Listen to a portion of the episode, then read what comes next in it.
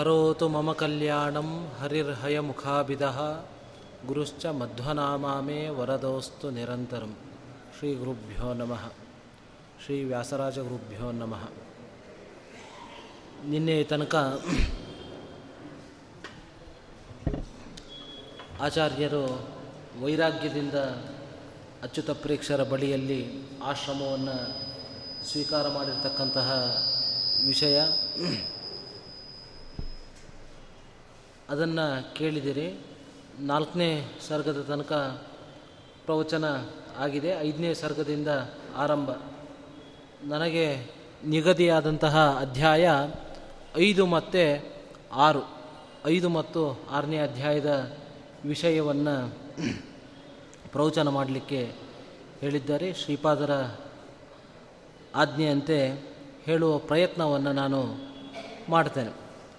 ಅಚ್ಯುತ ಪ್ರೇಕ್ಷರು ವಾಸುದೇವನಿಗೆ ಸನ್ಯಾಸಾಶ್ರಮದ ದೀಕ್ಷೆಯನ್ನು ಕೊಟ್ಟು ಪೂರ್ಣ ಪ್ರಜ್ಞೆ ಅಂತ ನಾಮಕರಣವನ್ನು ಮಾಡಿದ್ದಾರೆ.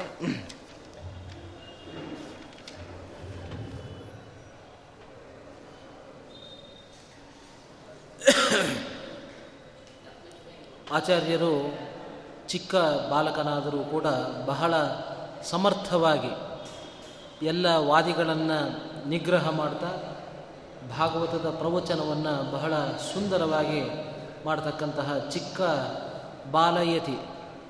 ಅಚ್ಯುತ ಪ್ರೇಕ್ಷಕರಿಗೆ ಬಹಳ ಆಶ್ಚರ್ಯ ಆಯಿತು. ನಿಜವಾಗಲೂ ಕೂಡ ಈ ವ್ಯಕ್ತಿಯೇ ನನಗೆ ಉತ್ತರಾಧಿಕಾರಿ ಆಗಲಿಕ್ಕೆ ಸೂಕ್ತ ಅನ್ನುವ ನಿರ್ಣಯಕ್ಕೆ ಬಂದಿದ್ದಾರೆ. ಅದರಂತೆ ತಮ್ಮ ಉತ್ತರಾಧಿಕಾರಿಯಾಗಿ ಅಚ್ಯುತ ಪ್ರೇಕ್ಷರು ಸ್ವೀಕಾರ ಮಾಡ್ತಾ ಇದ್ದಾರೆ.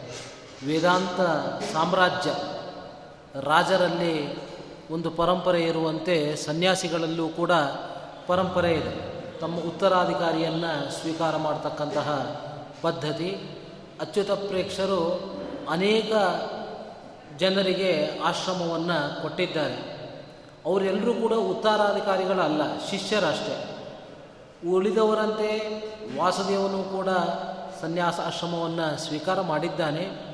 ಆದರೆ ಈಗ ಅಚ್ಯುತ ಪ್ರೇಕ್ಷರು ಮಧ್ವಾಚಾರ್ಯರನ್ನು, ಅಂದರೆ ಪೂರ್ಣ ಪ್ರಜ್ಞರನ್ನು ವೇದಾಂತ ಸಿಂಹಾಸನದಲ್ಲಿ ಕೂಡಿಸ್ತಾ ಇದ್ದಾರೆ. ವೇದಾಂತ ವಿದ್ಯಾ ನಿಜ ರಾಜ್ಯ ಪಾಲನೆ. ರಾಜರು ಒಂದು ಸೀಮಿತವಾಗಿರ್ತಕ್ಕಂತಹ ಪ್ರದೇಶವನ್ನು ಆಳ್ತಾರೆ. ಸನ್ಯಾಸಿಗಳು ಕೂಡ ರಾಜರೇ. ವ್ಯಾಸತೀರ್ಥರನ್ನು ನಾವು ವ್ಯಾಸ ರಾಜರು ಅಂತ ನಾವು ಕರಿತೇವೆ ಶ್ರೀಪಾದ ರಾಜರು ಅಂತ ನಾವು ಕರಿತೇವೆ. ಹಾಗೆಯೇ ಸನ್ಯಾಸಿಗಳು ಕೂಡ ರಾಜರೇ. ಆದರೆ ಈ ರಾಜರ ಕರ್ತವ್ಯವೇನು ಅಂತ ಪ್ರಶ್ನೆ ಬಂದರೆ ವೇದಾಂತ ವಿದ್ಯಾ ನಿಜ ರಾಜ್ಯ ಪಾಲನೆ. ವೇದಾಂತ ವಿದ್ಯೆ ಪರಮಾತ್ಮನನ್ನು ತಿಳಿಸ್ತಕ್ಕಂತಹ, ಉತ್ತಮವಾಗಿರ್ತಕ್ಕಂತಹ ವೇದಾಂತ ವಿದ್ಯೆ ಏನಿದೆ, ಅದೇ ನಿಜವಾದ ರಾಜ್ಯ. ಆ ರಾಜ್ಯವನ್ನು ಸಮರ್ಥವಾಗಿ ನಿಭಾಯಿಸ್ತಕ್ಕಂತಹ ಸೂಕ್ತ ಸನ್ಯಾಸಿ ಬೇಕು. ಅದಕ್ಕೆ ಯಾರು ಅಂದರೆ ಈ ಪೂರ್ಣಪ್ರಜ್ಞರೇ ಸೂಕ್ತ. ಈ ರೀತಿಯಾಗಿ ಸಂಕಲ್ಪ್ಯಮಾನು ಗುರುಣ ಗರೀಯಸಿ.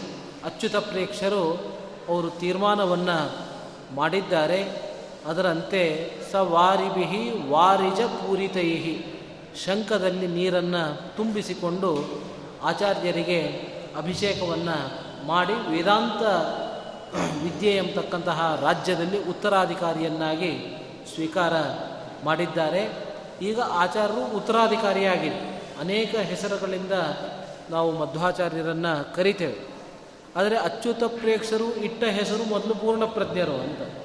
ಈಗ ಅವರನ್ನು ಕರೀತಕ್ಕಂಥದ್ದು ಆನಂದ ತೀರ್ಥರು ಅಂತ, ಶ್ರೀಮದ್ ಆನಂದ ತೀರ್ಥರು ಅಂತ ನಾವು ಏನು ಹೇಳ್ತೇವೆ? ಆ ಹೆಸರು ಬಂದಿರತಕ್ಕಂಥದ್ದು ಪಟ್ಟಾಭಿಷೇಕ ಆದ ನಂತರ, ಈಗಲೂ ಕೂಡ ಆಶ್ರಮ ಆದಮೇಲೆ ತಕ್ಷಣದಲ್ಲೇ ಪಟ್ಟಾಭಿಷೇಕವನ್ನು ಮಾಡ್ತಾರೆ, ಉತ್ತರಾಧಿಕಾರಿಯಾಗಿ ಸ್ವೀಕಾರವನ್ನು ಮಾಡ್ತಾರೆ. ಮೊದಲು ಆಶ್ರಮವನ್ನು ಕೊಡ್ತಾ ಇದ್ದರು ಆ ಬಳಿಕ ಅವರನ್ನು ಉತ್ತರಾಧಿಕಾರಿಯಾಗಿ ಸ್ವೀಕಾರ ಮಾಡ್ತಾ ಇದ್ದರು ಇಲ್ಲಿಯೂ ಕೂಡ ಆಚಾರ್ಯರು ಮೊದಲು ವಾಸುದೇವ ಮೊದಲು ಸನ್ಯಾಸಿಯಾದ, ಅವಾಗ ಪೂರ್ಣಪ್ರಜ್ಞೆ ಅನ್ನುವ ಹೆಸರು. ಆ ಪರಂಪರೆಗೆ ಬಂದ ಮೇಲೆ, ಅಚ್ಯುತ ಪ್ರೇಕ್ಷರ ಉತ್ತರಾಧಿಕಾರಿ ಆದಮೇಲೆ ಬಂದಿರತಕ್ಕಂತಹ ಹೆಸರು ಆನಂದ ತೀರ್ಥ ಯಾಕೆ ಆನಂದ ತೀರ್ಥ ಆನಂದ ತೀರ್ಥ ಅಂದರೆ ಏನು? ನಾವು ತೀರ್ಥ ಅನ್ನುವ ಶಬ್ದವನ್ನು ಅನೇಕ ಸಂದರ್ಭದಲ್ಲಿ ಬಳಸ್ತೇವೆ. ಸಾಮಾನ್ಯವಾಗಿ ನಾವು ಬಳಸ್ತಕ್ಕಂಥದ್ದು ತೀರ್ಥಕ್ಷೇತ್ರಗಳ ಯಾತ್ರೆ ಅಂತ. ತೀರ್ಥಕ್ಷೇತ್ರಗಳಿಗೆ ಹೋಗಿ ಬಂದೆ. ತೀರ್ಥವನ್ನು ಸ್ವೀಕಾರ ಮಾಡಬೇಕು. ನದಿಗಳಿಗೆ ನಾವು ತೀರ್ಥವನ್ನು, ತೀರ್ಥ ಅಂತ ನಾವು ಸಾಮಾನ್ಯವಾಗಿ ಹೇಳ್ತೇವೆ. ಆದರೆ ಶಾಸ್ತ್ರದ ಚೌಕಟ್ಟಿನಲ್ಲಿ ನೋಡಿದಾಗ ತೀರ್ಥ ಶಬ್ದಕ್ಕೆ ಅನೇಕ ಅರ್ಥಗಳಿದೆ. ಮೊದಲೆಲ್ಲ ಪತ್ರ ಬರೀತಕ್ಕಂತಹ ಕ್ರಮ ಇತ್ತು. ಇವತ್ತಿನ ದಿವಸ ಅದು ಇಲ್ಲ. ಆ ಪತ್ರದಲ್ಲಿ ಬರಿಬೇಕಾದ್ರೆ ತೀರ್ಥರೂಪರಾದ ತಂದೆಯವರಿಗೆ, ಮಗನಾದ, ನಾನು ಮಾಡುವ ನಮಸ್ಕಾರಗಳು ಅಂತ ನಾವೆಲ್ಲ ಚಿಕ್ಕ ವಯಸ್ಸಿನಲ್ಲಿ ಆ ರೀತಿಯಾದ ಪತ್ರವನ್ನು ಬರಿತಾ ಇದ್ವಿ. ಅದು ಈಗಿನ ಮಕ್ಕಳಿಗೆ ಆ ಯಾವ ಅಭ್ಯಾಸವೂ ಕೂಡ ಇಲ್ಲ. ಅಲ್ಲಿ ತೀರ್ಥರೂಪರಾದ ತಂದೆ ಅಂದರೆ ನಿಜವಾಗ್ಲೂ ಕೂಡ ತೀರ್ಥರು ಯಾರು? ಹಿರಿಯರು, ಜ್ಯೇಷ್ಠರನ್ನು ತೀರ್ಥ ಅಂತ ಕರೆಯುತ್ತೆ ಶಾಸ್ತ್ರ.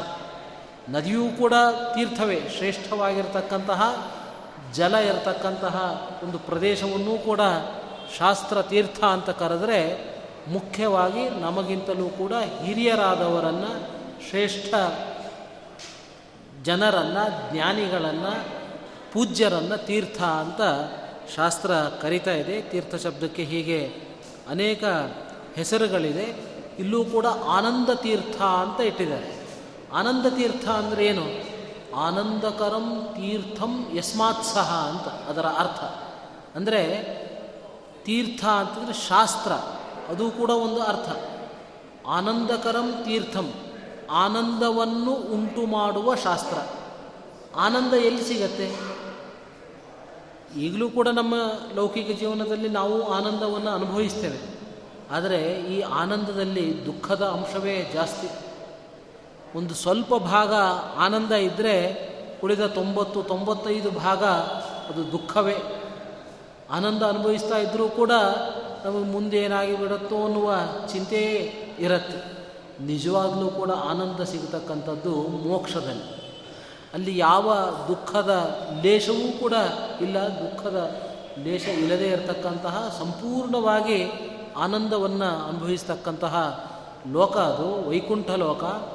ಅಂತಹ ಮೋಕ್ಷ ವೈಕುಂಠವನ್ನು ಪಡೀಲಿಕ್ಕೆ ಹೇಗೆ ಸಾಧ್ಯ ಅಂದರೆ ಜ್ಞಾನೇನೈವ ಅಂತ ಶಾಸ್ತ್ರ ಹೇಳತಕ್ಕಂಥದ್ದು. ಜ್ಞಾನದಿಂದಲೇ ಪರಮಾತ್ಮನನ್ನು ಹೊಂದಬೇಕು. ಜ್ಞಾನ ಬಿಟ್ಟರೆ ಬೇರೆ ಯಾವ ಮಾರ್ಗವೂ ಕೂಡ ಇಲ್ಲ. ಜ್ಞಾನದಿಂದ ಭಕ್ತಿ, ಆ ಭಕ್ತಿಯಿಂದ ಪರಮಾತ್ಮ ಒಲಿತಾನ. ಅಜ್ಞಾನಾಂ ಜ್ಞಾನದೋ ವಿಷ್ಣು. ಎಲ್ಲ ಅಜ್ಞ ಜನರಿಗೂ ಕೂಡ ಜ್ಞಾನವನ್ನು ತಂದುಕೊಡ್ತಕ್ಕಂಥವನು ಜ್ಞಾನಿದಾಂ ಮೋಕ್ಷದಶ್ಚ ಸಹ ಅಂತ. ಜ್ಞಾನಿಗಳಿಗೆ ಮೋಕ್ಷವನ್ನು ಕೊಡ್ತಕ್ಕಂಥವನು ಪರಮಾತ್ಮ. ಆದ್ದರಿಂದ ಜ್ಞಾನೇನೈವ? ಜ್ಞಾನದಿಂದಲೇ ಮೋಕ್ಷ. ಯಾವ ಜ್ಞಾನ? ಅಂದರೆ ಅದು ಆನಂದಕರಂ ತೀರ್ಥಂ. ಮೋಕ್ಷಕ್ಕೆ ಕಾರಣವಾಗತಕ್ಕಂತಹ ತೀರ್ಥ ಅಂದರೆ ಶಾಸ್ತ್ರ. ಯಾವ ಶಾಸ್ತ್ರವನ್ನು ಅಧ್ಯಯನ ಮಾಡಿದರೆ ಮೋಕ್ಷ ಸಿಗತ್ತೋ? ಅಂತಹ ಶಾಸ್ತ್ರವನ್ನು ರಚನೆ ಮಾಡಿದವರೇ ಆನಂದ ತೀರ್ಥರು. ಅಚ್ಯುತ ಪ್ರೇಕ್ಷರು ಇಟ್ಟ ಹೆಸರು ಆನಂದ ತೀರ್ಥ ಅಂತ. ಅಂದರೆ ಆಚಾರ್ಯರು ಏನು ಗ್ರಂಥಗಳ ರಚನೆಯನ್ನು ಮಾಡಿದ್ದಾರೆ. ಇನ್ನೂ ಚಿಕ್ಕ ವಯಸ್ಸು, ಇನ್ನೂ ಅವರು ಆಚಾರ್ಯರು ಯಾವುದೇ ಗ್ರಂಥವನ್ನು ರಚನೆ ಮಾಡಿಲ್ಲ ಅಲ್ಲಿಯ ತನಕವೂ ಕೂಡ. ಆದರೆ ಅದು ಒಂದು ದೈವ ಸಂಕಲ್ಪ, ಪರಮಾತ್ಮನ ಪ್ರೇರಣೆಯಂತೆ ಆ ಹೆಸರನ್ನು ಇಟ್ಟಿದ್ದಾರೆ, ನಾಮಕರಣ ಮಾಡಿದ್ದಾರೆ. ಆದರೆ ಅದು ಬಹಳ ಉಚಿತವಾಗಿರತಕ್ಕಂತಹ ಹೆಸರು. ಯಾಕೆ ಅಂದರೆ ಆನಂದ ಸಂದಾಯಿ ಸುಶಾಸ್ತ್ರ ಕೃತ್ಸಯತ್ ಅಂತ. ಆನಂದ ಸಂದಾಯಿ ಮೋಕ್ಷವನ್ನು ಕೊಡ್ತಕ್ಕಂತಹ ಶಾಸ್ತ್ರವನ್ನು ರಚನೆ ಮಾಡ್ತಕ್ಕಂಥವರು ಈ ಪೂರ್ಣಪ್ರಜ್ಞ ಪರಮಾತ್ಮನ ಆಜ್ಞೆಯಂತೆ ಆನಂದ ತೀರ್ಥ ಅನ್ನುವ ಹೆಸರನ್ನು ಇಟ್ಟಿದ್ದಾರೆ. ಆನಂದ ತೀರ್ಥೇತಿ ಪದಂ ಗುರುದಿತಂ. ಗುರುಗಳು, ಅಚ್ಯುತ ಪ್ರೇಕ್ಷರು ಆನಂದ ತೀರ್ಥ ಅನ್ನುವ ಹೆಸರಿಟ್ಟಿದ್ದಾರೆ. ಅದು ಬಹಳ ಸಾರ್ಥಕವಾಗಿರ್ತಕ್ಕಂತಹ ನಾಮ.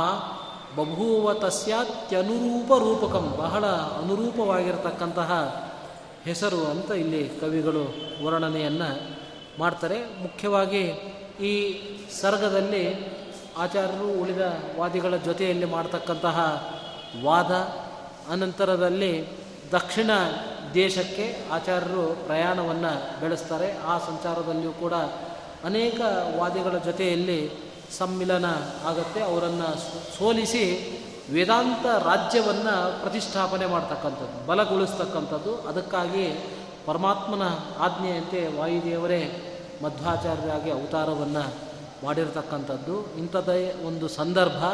ಅಚ್ಯುತ ಪ್ರೇಕ್ಷರ ಮಿತ್ರರೊಬ್ಬರು ಅವರು ಅನೇಕ ಶಿಷ್ಯರ ಜೊತೆಯಲ್ಲಿ ಅಚ್ಯುತ ಪ್ರೇಕ್ಷರ ಬಳಿಗೆ ಬಂದಿದ್ದಾರೆ. ಆಗಲೇ ಪೂರ್ಣಪ್ರಜ್ಞರು ಪ್ರಸಿದ್ಧರಾಗಿದ್ದರು ಚಿಕ್ಕ ಬಾಲಕ ತುಂಬ ಚೆನ್ನಾಗಿ ಮಾತಾಡ ಮಾತಾಡ್ತಾನಂತೆ, ಒಳ್ಳೆ ಒಳ್ಳೆಯ ವಿಷಯಗಳನ್ನು ಹೇಳ್ತಾನಂತೆ, ಎಲ್ಲವನ್ನೂ ಖಂಡಿಸ್ತಾನೆ ಎನ್ನುವ ಸುದ್ದಿ ಎಲ್ಲ ಕಡೆಯಲ್ಲೂ ಕೂಡ ಹರಡಿತ್ತು.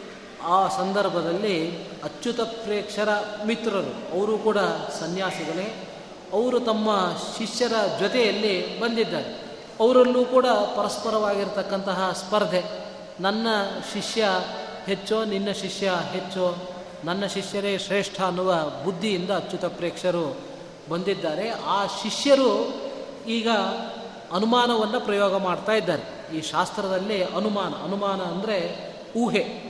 ನಾವು ಪ್ರತ್ಯಕ್ಷ ಪ್ರಮಾಣ ಅಂತೀವಿ, ಅನುಮಾನ ಪ್ರಮಾಣ ಅಂತೀವಿ, ಆಗಮ ಪ್ರಮಾಣ ಅಂತೀವಿ. ಪ್ರತ್ಯಕ್ಷ ಅಂದರೆ ಕಣ್ಣಿನಿಂದ ನೋಡಿ ಆ ವಸ್ತು ಇದೆ ಅಂತ ತೀರ್ಮಾನ ಮಾಡ್ತಕ್ಕಂಥದ್ದು. ಅನುಮಾನ ಅಂದರೆ ಊಹೆ. ಒಂದು ಕಾಣತ್ತೆ ಅದನ್ನು ನೋಡಿ ಇನ್ನೊಂದನ್ನು ಊಹೆ ಮಾಡು. ಈಗ ನಮ್ಮ ಹೊಗೆ ಕಂಡ್ರೆ ಅಲ್ಲಿ ಬೆಂಕಿ ಇದೆ ಅಂತ ನಾವು ತೀರ್ಮಾನ ಮಾಡ್ತೀವಿ. ಯಾವುದೋ ಒಂದು ರೋಗ ಕಾಣಿಸ್ತಾ ಇದ್ದರೆ ವೈದ್ಯರು ಒಳಗಡೆ ಈ ರೀತಿ ಆಗಿರುತ್ತೆ ಅಂತ ಅದು ಕಣ್ಣಿನಿಂದ ನೋಡೋದಲ್ಲ, ಅದನ್ನು ಊಹಿಸೋದು. ಹೀಗೆ ಅದು ಕೂಡ ಒಂದು ಪ್ರಮಾಣವೇ.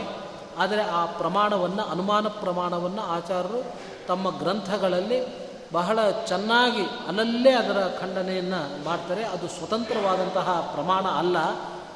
ಅನುಮಾನದಿಂದ ಯಾವುದನ್ನೂ ಕೂಡ ಸಮರ್ಥನೆ ಮಾಡಲಿಕ್ಕೆ ಸಾಧ್ಯ ಇಲ್ಲ. ಪ್ರತ್ಯಕ್ಷದ ಬೆಂಬಲ ಬೇಕು. ಪ್ರತ್ಯಕ್ಷವನ್ನು ಅನುಸರಿಸಿ ಅಥವಾ ವೇದಗಳನ್ನು, ಆಗಮಗಳನ್ನು ಅನುಸರಿಸಿಯೇ ಆಗಮ, ಅದು ಅನುಮಾನ ಪ್ರಮಾಣ ಆಗತ್ತೆ ಹೊರತು ಸ್ವತಂತ್ರವಾಗಿ ಅದು ಪ್ರಮಾಣ ಅಲ್ಲ ಅಂತ. ಆದರೆ ನಮ್ಮಲ್ಲಿ ತಾರ್ಕಿಕರು ಅಂತ ನೀವು ಕೇಳಿರ್ತೀರಿ, ಎಲ್ಲ ಕಡೆಯಲ್ಲೂ ಕೂಡ ತಾರ್ಕಿಕ ಶಿಖಾಮಣಿ, ಶಿರೋಮಣಿ ಅಂತೆಲ್ಲ. ಆದರೆ ತಾರ್ಕಿಕರು ಹೇಳ್ತಕ್ಕಂಥದ್ದು ಇದಕ್ಕೆ ವ್ಯತಿರಿಕ್ತವಾಗಿ ಅನುಮಾನವೇ ಮುಖ್ಯವಾಗಿರ್ತಕ್ಕಂತಹ ಪ್ರಮಾಣ ಇಲ್ಲೂ ಕೂಡ ಆ ಶಿಷ್ಯರು ಅನುಮಾನವನ್ನು ಪ್ರಯೋಗ ಮಾಡಿದ್ದಾರೆ. ವಿಧಾ ಸುಸಾಧ್ಯ. ಭೇದವನ್ನು ಪ್ರತಿಪಾದನೆ ಮಾಡ್ತಕ್ಕಂತಹ ಸಿದ್ಧಾಂತ, ಅದು ಆಚಾರ್ಯರ ಸಿದ್ಧಾಂತ, ದ್ವೈತ ಸಿದ್ಧಾಂತ ಅಂತ ನಾವು ಹೇಳ್ತೇವೆ. ದ್ವೈತ ಅಂತಂದರೆ ಭೇದ.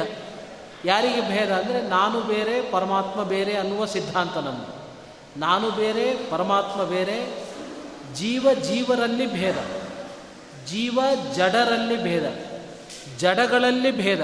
ಒಂದು ಜಡ ಇನ್ನೊಂದು ಜಡಕ್ಕಿಂತ ಭಿನ್ನ. ಜೀವ ಜೀವರಲ್ಲಿ ಅನೇಕ ಜೀವರಾಶಿಗಳಿದೆ ಆ ಜೀವರಲ್ಲಿ ಪರಸ್ಪರವಾಗಿರತಕ್ಕಂತಹ ಭೇದ, ಜೀವ ಪರಮಾತ್ಮನಿಗೆ ಭೇದ, ಹೀಗೆ ಪಂಚಭೇದವನ್ನು ಒಪ್ತಕ್ಕಂತಹ ಸಿದ್ಧಾಂತ. ಅದನ್ನೇ ಆಚಾರ್ಯರು ಪ್ರತಿಪಾದನೆ ಮಾಡ್ತಾ ಇದ್ದರು ವೇದ ಪ್ರಮಾಣವನ್ನು ಕೊಟ್ಟು. ಅದಕ್ಕೆ ಆ ಶಿಷ್ಯರು ಹೇಳ್ತಾ ಇದ್ದಾರೆ ಭೇದವನ್ನು ಸಮರ್ಥನೆ ಮಾಡಲಿಕ್ಕೆ ವೇದ ಬೇಕಾಗಿಲ್ಲ, ಆಗಮಗಳು ಬೇಕಾಗಿಲ್ಲ. ಕೇವಲ ಅನುಮಾನದಿಂದಲೇ ನಾವು ಭೇದವನ್ನು ಸಾಧನೆ ಮಾಡಬಹುದು ಅಂತ ಅವರ ವಾದ. ಇಬ್ಬರೂ ಕೂಡ ಭೇದವನ್ನು ಒಪ್ಪುವವರೇ. ಆದರೆ ಆ ಭೇದವನ್ನು ಹೇಗೆ ಒಪ್ಪಬೇಕು? ಆಗಮ ಎಂಬ ಪ್ರಮಾಣದಿಂದ ಒಪ್ಪಬೇಕು ಅಥವಾ ಅನುಮಾನವನ್ನು ಮಾಡಿ ಸಾಧನೆ ಮಾಡಬೇಕು ಅಂತ.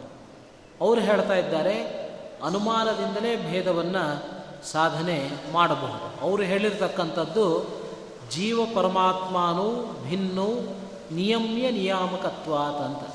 ಜೀವ ಮತ್ತು ಪರಮಾತ್ಮ ಇಬ್ಬರೂ ಕೂಡ ಬೇರೆ ಬೇರೆ. ಪರಮಾತ್ಮ ಸ್ವತಂತ್ರ, ನಾವು ಅಸ್ವತಂತ್ರರು, ಪರಮಾತ್ಮ ನಮ್ಮನ್ನು ನಿಯಮನೆ ಮಾಡ್ತಾನೆ ಅವನು ನಿಯಾಮಕ. ನಾವೆಲ್ಲರೂ ಕೂಡ ನಿಯಮ್ಯರು.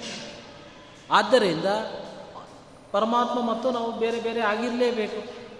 ರಾಜ ಭಟರಂತೆ ರಾಜ ಸೈನಿಕರಿಗೆ ಆದೇಶವನ್ನು ಮಾಡ್ತಾನೆ. ರಾಜನ ಮಾತನ್ನು ಕೇಳತಕ್ಕಂಥವರು ಭೃತ್ಯರು, ಸೇವಕರು, ರಾಜ ನಿಯಾಮಕ.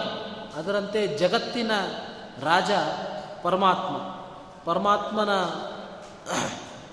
ಒಂದು ಸಂಕಲ್ಪದಂತೆ ಎಲ್ಲ ಜೀವರಾಶಿಗಳಲ್ಲಿಯೂ ಕೂಡ ಚಟುವಟಿಕೆ. ಆದ್ದರಿಂದ ಈ ಅನುಮಾನದಿಂದಲೇ ಜೀವ ಪರಮಾತ್ಮನೂ ಭಿನ್ನವು ನಿಯಮ್ಯ ನಿಯಾಮಕತ್ವಾತ್ ರಾಜಭೃತ್ಯವತು ಅಂತ. ರಾಜ ಮತ್ತು ಸೇವಕರಂತೆ. ಈ ಅನುಮಾನದಿಂದಲೇ ಭೇದವನ್ನು ಸಾಧನೆ ಮಾಡಲಿಕ್ಕೆ ಬರುತ್ತೆ.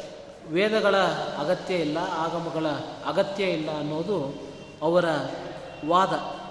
ಅದಕ್ಕೆ ಆಚಾರ ಖಂಡನೆ ಮಾಡ್ತಕ್ಕಂಥದ್ದು. ಅದು ಒಂದು ತರ್ಕದ ಉಪನ್ಯಾಸವೇ ಆಗಿಬಿಡತ್ತೆ. ಸಂಕ್ಷಿಪ್ತವಾಗಿ ನಾನು ಹೇಳ್ತೇನೆ. ಅಲ್ಲಿ ಭಿನ್ನವು ಅನ್ನೋದದು ವಿಶೇಷಣ.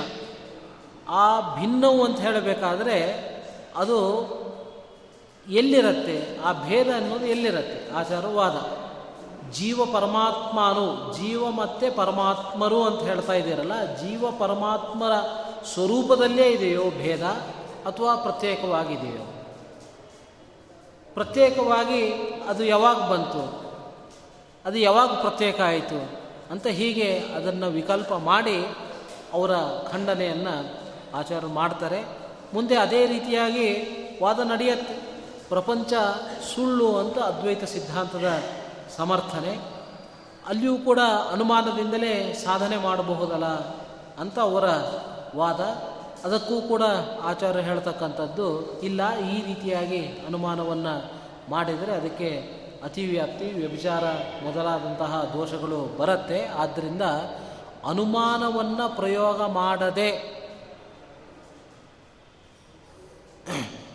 ಅದರಿಂದ ಭೇದವನ್ನು ಸಮರ್ಥನೆ ಮಾಡಲಿಕ್ಕೆ ಸಾಧ್ಯ ಇಲ್ಲ.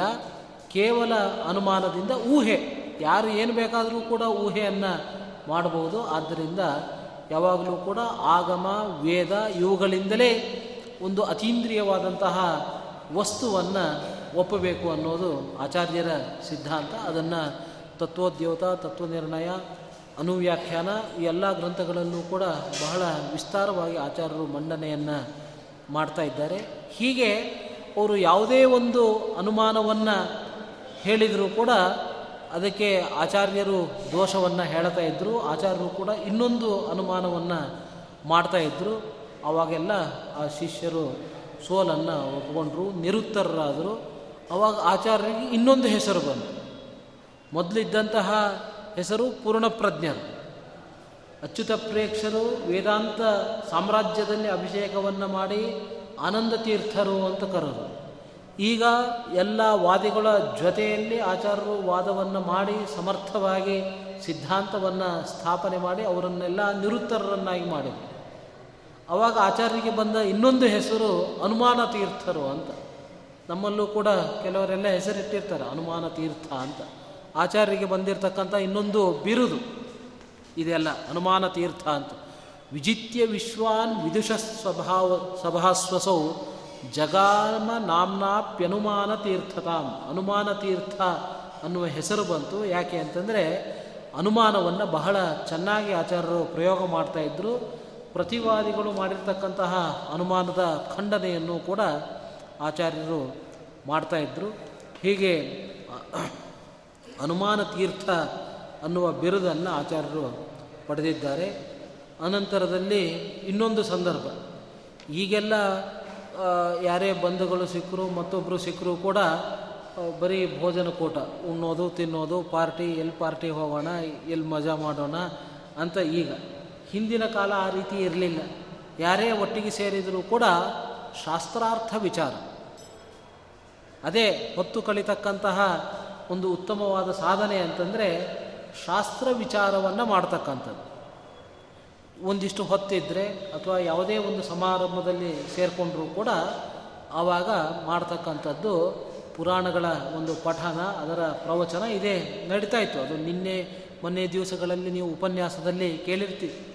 ಒಂದು ಸಂದರ್ಭದಲ್ಲಿ ಆಚಾರ್ಯರ ವಾಸುದೇವನ ತಂದೆ ಅವರು ಉಪನ್ಯಾಸವನ್ನು ಮಾಡಬೇಕಾದ್ರೆ ಚಿಕ್ಕ ಬಾಲಕ ವಾಸುದೇವ. ತಂದೆ ತಪ್ಪಾಗಿ ಅರ್ಥವನ್ನು ಹೇಳಿದಾಗ ವಾಸುದೇವನೇ ಅದನ್ನು ತಿದ್ದ ಅಂತ ನೀವು ಕೇಳಿರ್ತೀರಿ. ಅಂದರೆ ಯಾವುದೇ ಒಂದು ಉಪನಯನ, ಮದುವೆ ಮತ್ತೊಂದು ಯಾವುದೇ ಸಂದರ್ಭ ಸಂದರ್ಭ ಇದ್ದರೂ ಕೂಡ ಅಲ್ಲಿ ಶಾಸ್ತ್ರಗಳ ಒಂದು ವಿಮರ್ಶೆ, ಮಥನ ಅದು ನಡೀತಾ ಇತ್ತು. ಹೀಗೆ ಇಲ್ಲಿಯೂ ಕೂಡ ಹಾಗೆ ಒಟ್ಟಿಗೆ ಸೇರಿದರು ಅಂತಂದರೆ ಒಂದು ಶಾಸ್ತ್ರಾರ್ಥ ಗೋಷ್ಠಿ.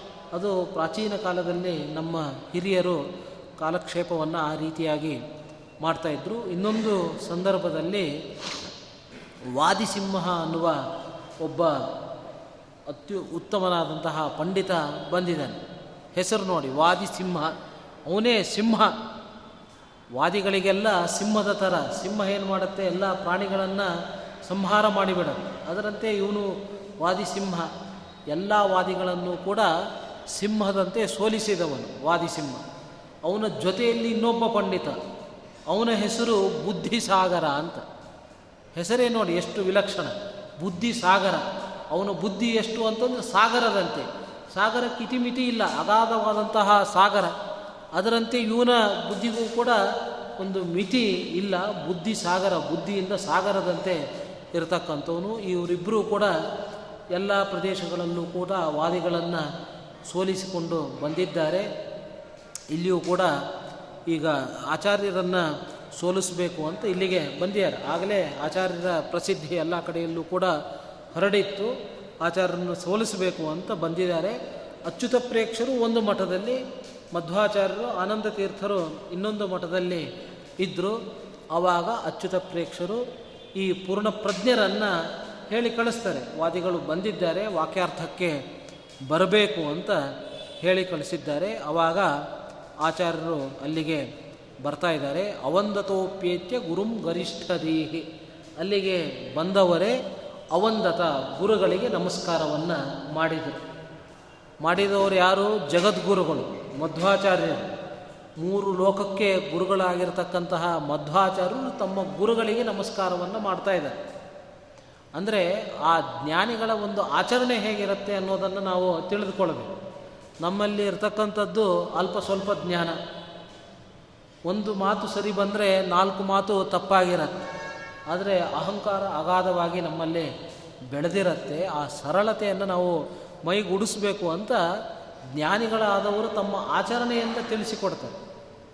ಅದು ಯಾವುದೇ ದೊಡ್ಡ ವ್ಯಕ್ತಿ ಆದರೂ ಕೂಡ ಅವರ ಒಂದು ಜೀವನ ಚರಿತ್ರೆಯಲ್ಲಿ ಬರತಕ್ಕಂತಹ ವಿಷಯಗಳು.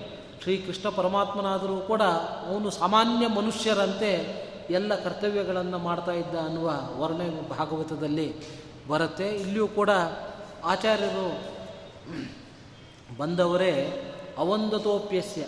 ಎಲ್ಲ ಸೂಕ್ಷ್ಮ ಅಂಶಗಳನ್ನು ಕೂಡ ಇಲ್ಲಿ ಕವಿಗಳು ದಾಖಲಿಸಿಡ್ತಾ ಇದ್ದಾರೆ. ಬಂದವರೇ ಗುರುಗಳಿಗೆ ನಮಸ್ಕಾರವನ್ನು ಮಾಡಿದರು. ಉಡುಪಿಯಲ್ಲಿ ಆಗಿರತಕ್ಕಂತಹ ಘಟನೆ ಇದು. ಅನಂತರದಲ್ಲಿ ವಾದಿಸಿಂಹನಿಗೂ, ಪೂರ್ಣಪ್ರಜ್ಞರಿಗೂ ಕೂಡ ಅಲ್ಲಿ ಒಂದು ವಾದ ಪ್ರಾರಂಭ ಆಯಿತು. ಅಖಂಡಯತ್ ಪಂಡಿತ ಮಂಡಲ ಅಂತಾರೆ. ಅಲ್ಲಿದ್ದವರೆಲ್ಲರೂ ಕೂಡ ಪಂಡಿತರೇ, ಪಂಡಿತ ಮಂಡಲ, ಪಂಡಿತರ ಒಂದು ದೊಡ್ಡ ಗುಂಪು ಅಲ್ಲಿ ಸೇರಿಕೊಂಡಿದೆ. ಅದರಲ್ಲಿ ವಾದ ನಡೀತಾ ಇದೆ. ವಾದಿಸಿಂಹ ದಿನವ ಪ್ರಕಾರ, ಪ್ರಕಾರತಃ ಹದಿನೆಂಟು ಬಗೆಯಾಗಿ ಅವನು ವಿಕಲ್ಪಗಳನ್ನು ಮಾಡಿದ. ಹೀಗೆ ಹೇಳ್ತಿರೋ ಈ ದೋಷ. ಈ ರೀತಿಯಾಗಿ ಅರ್ಥ ಮಾಡಿದರೆ ಈ ದೋಷ. ಅದನ್ನು ಬಿಟ್ಟು ಇನ್ನೊಂದು ಪಕ್ಷವನ್ನು ಆಶ್ರಯಿಸಿದರೆ ಈ ದೋಷ ಅಂತ ಅನೇಕ ಬಗೆಯಾಗಿ ವಿಕಲ್ಪಗಳನ್ನು ಮಾಡಿಕೊಂಡು ಎಲ್ಲದಕ್ಕೂ ನಾನು ದೋಷ ಹೇಳ್ತೇನೆ. ನೀವೇನು ಬಾಯಿ ಬಿಟ್ಟರು ಅದಕ್ಕೆ ನಾನು ದೋಷ ಹೇಳ್ತೇನೆ ಅಂತ ಅಷ್ಟು ಉದ್ದಾಮ ಪಂಡಿತ ಅವಾಗ ಜನರಿಗೆ ಮುಗೀತು. ಸಣ್ಣ ಸಣ್ಣ ಪಂಡಿತರನ್ನು ಈ ಚಿಕ್ಕ ಬಾಲಕ ಇಲ್ಲಿಯ ತನಕ ಸೋಲಿಸ್ತಾ ಇದ್ದ. ಈಗ ಬಹುಶಃ ಯಾವ ಮಾತು ಕೂಡ ಬರಲ್ವೇನೋ ಅಂತ ಆ ಜನರೆಲ್ಲರೂ ಕೂಡ ಸಂಶಯವನ್ನು ಪಟ್ಟರು ಜಗದ್ವಿಜೇತುಶ್ಚ ಜಯೇ ಸಸಂಶಯ. ಮಧ್ವಾಚಾರ್ಯರು ಜಗದ್ವಿಜೇತು ಜಗತ್ತನ್ನೇ ಗೆದ್ದವರು. ಅಂತಹ ಮಧ್ವಾಚಾರ್ಯರ ವಿಷಯದಲ್ಲಿ ಜಯೇ ಸಸಂಶಯ. ಅವರು ಗೆಲ್ತಾರೋ ಇಲ್ವೋ? ಮಧ್ವಾಚಾರ್ಯ ಈಗ ನಿರುತ್ತರರಾದರು ಅನ್ನುವ ಸಂಶಯ ಆ ಜನರಿಗೆ ಬಂತು. ಆ ಸಂದರ್ಭದಲ್ಲಿ ಆಚಾರ್ಯರು ವಿಕಲ್ಪಕೋಟಿ ಅಥ ಖಂಡಯನ್ ಧೃ, ಧೃತಂ. ಯಾವ ತಿಣಕಾಟವೂ ಕೂಡ ಇಲ್ಲ. ಅನಾಯಾಸವಾಗಿ ಆಚಾರ್ಯರು ಕುಳಿತುಕೊಂಡು ಏನೇನು ವಿಕಲ್ಪಗಳನ್ನು ಮಾಡಿಕೊಂಡು ದೋಷವನ್ನು ಹೇಳಿದ್ನೋ, ಆ ಎಲ್ಲ ವಿಕಲ್ಪಗಳನ್ನು ಕೂಡ ಅನುವಾದ ಮಾಡಿಕೊಂಡು. ನೀವು ಈ ರೀತಿಯಾಗಿ ಹೇಳಿದರೆ ಈ ದೋಷ ಅಂತ ಹೇಳಿದೆ. ಆದರೆ ಈ ದೋಷ ತಟ್ಟಲ್ಲ. ಅದಕ್ಕೇನು ಪ್ರಮಾಣ? ಅಂತ ಅವನು ಹೇಳಿರ್ತಕ್ಕಂತಹ ಎಲ್ಲ ವಿಕಲ್ಪಗಳನ್ನು ಕೂಡ ಬಹಳ ಚೆನ್ನಾಗಿ ಖಂಡನೆ ಮಾಡಿಬಿಟ್ಟು ಏಕಕಾಲದಲ್ಲಿ, ತಕ್ಷಣದಲ್ಲಿ ಅದು ಹೇಗೆ ಸಾಧ್ಯ? ಒಂದೊಂದು ಹೇಳಿರ್ತಕ್ಕಂಥ ವಿಷಯ ನೆನಪಲ್ಲಿಟ್ಟುಕೊಂಡು ಅದನ್ನು ಅನುವಾದ ಮಾಡಿ ದೋಷ ಹೇಳೋದ್ರೊಳಗೆ ನಮ್ಮ ಬುದ್ಧಿ ಅದು ಆಯಾಸಗೊಂಡಿರತ್ತೆ. ಅಲ್ಪ ಕಾಲದಲ್ಲಿ ಆ ಸಿದ್ಧಾಂತವನ್ನು ಅನುವಾದ ಮಾಡಿಕೊಂಡು ದೋಷ ಹೇಳೋದು ಹೇಗೆ? ಅದಕ್ಕೆ ಒಂದು ಉತ್ತಮವಾದಂತಹ ದೃಷ್ಟಾಂತ ಕೊಡ್ತಾರೆ. ಕತ್ಲಾಗಿರುತ್ತೆ. ರಾತ್ರಿಯ ವೇಳೆಯಲ್ಲಿ ಸೂರ್ಯಾಸ್ತ ಆಯಿತು ಅಂತಂದರೆ ಕತ್ಲಾಗತ್ತೆ. ಈಗೇನೋ ಈ ಪ್ರಕಾಶದಿಂದ ನಾವು ನೋಡ್ತೇವೆ. ಅಥವಾ ತುಂಬ ಕತ್ಲಿದ್ದರೆ ನಾವು ಹೇಳೋದು ಅಷ್ಟೇ, ಬೆಳಗಾಗಲಿ ನೋಡೋಣ, ಹುಡ್ಕೊಳ್ಳೋಣ ಅಂತ. ಸೂರ್ಯ ಬಂದಾಗ ಇಡೀ ಪ್ರದೇಶಕ್ಕೆ ಒಟ್ಟಿಗೆ ಬೆಳಕು ಬಂದ್ಬಿಡೋದು. ಅದೇನು ತಡ ತಡ ತಡ ತಡದು ಬರೋದಲ್ಲ. ಸೂರ್ಯ ಉದಯಿಸ್ದ ಅಂತಂದರೆ ಎಲ್ಲ ಕಡೆಯಲ್ಲೂ ಕೂಡ ಬೆಳಕು. ಆ ರೀತಿಯಾಗಿ ಆಚಾರ್ಯರು ಬಾಯಿ ತೆಗೆದ್ರು ಅಂತಂದರೆ ಅಲ್ಲಿ ಎಲ್ಲ ಪ್ರಶ್ನೆಗಳು ಕೂಡ ಮುಗೀತು. ಆ ಪ್ರಶ್ನೆಗಳು, ಆ ತಪ್ಪು ಸಿದ್ಧಾಂತವೇ ಒಂದು ಕತ್ತಲೆ, ತಮಸ್ಸು. ಆ ತಮಸ್ಸನ್ನು ಮಧ್ವಾಚಾರ್ಯರೆಂಬ ಸೂರ್ಯ ತಕ್ಷಣದಲ್ಲಿಯೇ ನಾಶವನ್ನು ಮಾಡಿದ್ದಾರೆ. ಎಲ್ರಿಗೂ ಕೂಡ ಬಹಳ ಆಶ್ಚರ್ಯ ಆಯಿತು. ಏನಪ್ಪ ಇಷ್ಟು ಚಿಕ್ಕ ವ್ಯಕ್ತಿ ಎಲ್ಲ ಕಡೆಯಲ್ಲೂ ಕೂಡ ವಾದವನ್ನು ಮಾಡಿ ಪ್ರಸಿದ್ಧರಾಗಿರ್ತಕ್ಕಂಥವರು ಬುದ್ಧಿಸಾಗರ, ವಾದಿಸಿಂಹ. ಅಂತಹ ಬುದ್ಧಿಸಾಗರನನ್ನು ಲಘೂಚಕಾರಿಯತ್ಯಪಿ ಬುದ್ಧಿಸಾಗರಂ. ಕವಿಗಳು ಹೇಳೋ ಬುದ್ಧಿಸಾಗರ, ಅದು ಸಾಗರ ಒಣಗಿ ಹೋಗಿ ಚಿಕ್ಕ ಹಳ್ಳ ಆಯಿತು ಅಂತ. ಅವನ ಬುದ್ಧಿ ಎಲ್ಲವೂ ಕೂಡ ಹೋಗಿ ಚಿಕ್ಕ ಒಂದು ಹಳ್ಳದಂತೆ ಆಯಿತು ಅಂತ. ಅವರಿಗೆ ಅದರ ಆಚಾರ ಹೇಳಿದ ಮೇಲೆ ಅಂತೆ ಸಿದ್ಧ, ಸಿದ್ಧಸ್ತು ಸಿದ್ಧಾಂತ ಆಚಾರ ಹೇಳಿದರೆ ಮುಗೀತು. ಮತ್ತೆ ಅದಕ್ಕೆ ದೋಷ ಹೇಳಲಿಕ್ಕೆ ಇವರಿಗೆ ಸಾಧ್ಯ ಆಗಲಿಲ್ಲ. ಅದಕ್ಕೂ ಅವರೊಂದು ಉಪಾಯ ಹೇಳಿದರು. ಸ್ವಯೇವ ವಾದೋಸ್ಥಿತಿ ವಾದಿನೋ ಖಲವು ಅಂತ. ನಾಳೆ ದಿವಸ ವಾದ ಮಾಡೋಣ ಇವತ್ತಿಲ್ಲಿಗೆ ಸಾಕು ಅಂತ. ನಮ್ಮ ಸಂಸ್ಕೃತದಲ್ಲಿ ಒಂದು ಗಾದೆ ಮಾತಿದೆ. ಕನ್ನಡದಲ್ಲೂ ಕೂಡ ಅದು ಎಲ್ರಿಗೂ ಅನ್ವಯ ಆಗುತ್ತೆ. ನಾಳೆ ಅಂತ. ನಾಳೆ ಅಂದವನು ಮನೆ ಹಾಳು ಅಂತ ನಾವು ಹೇಳ್ತೇವೆ. ಶ್ವಃ ಇತಿ, ನಾಸ್ತಿ ಇತಿ, ಅಪರ ಪರ್ಯಾಯ ಅಂತ. ನಾಳೆ ಅಂತಂದರೆ ಇಲ್ಲ ಅನ್ನೋದನ್ನೇ ಮೃದುವಾಗಿ ನಾಳೆ ಅಂತ ಹೇಳ್ತಾನೆ ಅಂತ. ನಾವು ಕೂಡ ಶಾಸ್ತ್ರ ಓದೋಣ ಅಥವಾ ಇನ್ನೊಂದು ಏನಾದರೂ ಒಳ್ಳೆಯ ಕೆಲಸ ಮಾಡೋಣ ಅಂದರೆ ನಾಳೆ ಮಾಡಿದ್ರಾಯಿತು ಅಂತ. ನಾಳೆ ಅನ್ನೋದು ಯಾವತ್ತೂ ಇದ್ದೇ ಇರುತ್ತೆ. ನಾವು ಸಾಯೋ ತನಕವೂ ಕೂಡ ನಾಳೆ ನಾಳೆ ನಾಳೆ ಮರುದಿವಸ ಇದ್ದೇ ಇರುತ್ತೆ. ನಾಳೆ ಅಂತಂದರೆ ಇಲ್ಲ ಅನ್ನೋದನ್ನೇ ಅದೊಂದು ಸ್ವಲ್ಪ ಮೃದುವಾಗಿ ಹೇಳ್ತಕ್ಕಂಥ ಹಾಗೆ ಇವರಿಬ್ಬರೂ ಕೂಡ ನಾಳೆ ವಾದ ಮಾಡೋಣ, ಇವತ್ತಿಗೆ ಸಾಕು ಅಂತ ಹೇಳಿದರು. ಅಲ್ಲಿರ್ತಕ್ಕಂತಹ ಜನರಿಗೆಲ್ಲ ಗೊತ್ತಾಯಿತು. ಇವರ ಬಾಯಿ ನಿಂತು ಹೋಗಿದೆ, ವಾದ ಮಾಡುವ ಸಾಮರ್ಥ್ಯ ಇವರಿಗೆ ಉಳಿದಿಲ್ಲ. ಆದ್ದರಿಂದ ನಾಳೆ ಅಂತ ಹೇಳ್ತಾ ಇದ್ದಾರೆ ಅಂತ. ಆದರೂ ಒಂದು ಸ್ವಲ್ಪ ಏನೋ ಆಸೆ ಇತ್ತು, ನಾಳೆ ವಾದ ಮುಂದುವರಿಬಹುದೇನೋ, ರಾತ್ರಿ ಏನಾದರೂ ಗ್ರಂಥಗಳನ್ನು ಅಧ್ಯಯನ ಮಾಡಬಹುದೇನೋ ಅಂತ. ಆದರೆ ಸ ನಿಶ್ಚಿಕಾಯಾಥ ನಿಶಾಪಲಾಯನ ನಿಶಾಪಲಾಯನ ರಾತ್ರಿ ವೇಳೆಯಲ್ಲೇ ಆ ಇಬ್ಬರೂ ವಾದಿಗಳು ಕೂಡ ದೂರಕ್ಕೆ ಹೋಗಿಬಿಟ್ಟಿದ್ದಾರೆ. ಅವಾಗ ಜನರಿಗೆ ತೀರ್ಮಾನ ಆಯಿತು. ಬೆಳಗ್ಗೆ ಎದ್ದು ನೋಡಿದರೆ ಅವರಿಬ್ಬರೇ ಇಲ್ಲ. ಆದ್ದರಿಂದ ನಿರುತ್ತರರಾಗಿ ಅವರಿಬ್ಬರೂ ಕೂಡ ಓಡಿ ಹೋಗಿದ್ದಾರೆ ಅಂತ ಜನ ತೀರ್ಮಾನ ಮಾಡಿ ಆಚಾರ್ಯರನ್ನು ಬಹಳವಾಗಿ ಕೊಂಡಾಡ್ತಾ ಇದ್ದಾರೆ. ಹೀಗೆ ಆಚಾರ್ಯರು ಚಿಕ್ಕ ವಯಸ್ಸಿನಲ್ಲೇ ದೊಡ್ಡ ದೊಡ್ಡ ವಿದ್ವಾಂಸರನ್ನು, ಇಡೀ ವಿಶ್ವವನ್ನೇ ಗೆದ್ದಿರತಕ್ಕಂತಹ ಪಂಡಿತರನ್ನು ಅನಾಯಾಸವಾಗಿ ಗೆಲ್ತಾ ಇದ್ದಾರೆ. ಮಧ್ವಾಚಾರ್ಯರು ಅನಂತರದಲ್ಲಿ ಒಂದು ದಿವಸ. ಸಂಕರ ಭಾಷ್ಯ. ಸೂತ್ರಗಳಿಗೆ, ವೇದವ್ಯಾಸರು ಸೂತ್ರವನ್ನು ರಚನೆ ಮಾಡಿದ್ದಾರೆ. ವೇದಗಳ ಅರ್ಥವನ್ನು ನಿರ್ಣಯ ಮಾಡಲಿಕ್ಕೋಸ್ಕರ ಸೂತ್ರವನ್ನು ರಚನೆ ಮಾಡಿದ್ದಾರೆ. ಆ ಸೂತ್ರಗಳಿಗೆ ಅನೇಕ ಭಾಷ್ಯಗಳಿದೆ. ಅದರಲ್ಲಿ ಒಂದು ಸಂಕರ ಭಾಷ್ಯವೂ ಕೂಡ ಒಂದು. ಆ ಸಂಕರ ಭಾಷ್ಯಕ್ಕೆ ಅನೇಕ ದೋಷಗಳನ್ನು ಹೇಳಿದರು. ಇದರಲ್ಲಿಷ್ಟು ದೋಷಗಳಿವೆ ಅಂತ ತೋರಿಸಿಕೊಟ್ರು. ಆವಾಗ ಉಳಿದವರೆಲ್ಲ ಹೇಳಿದರು.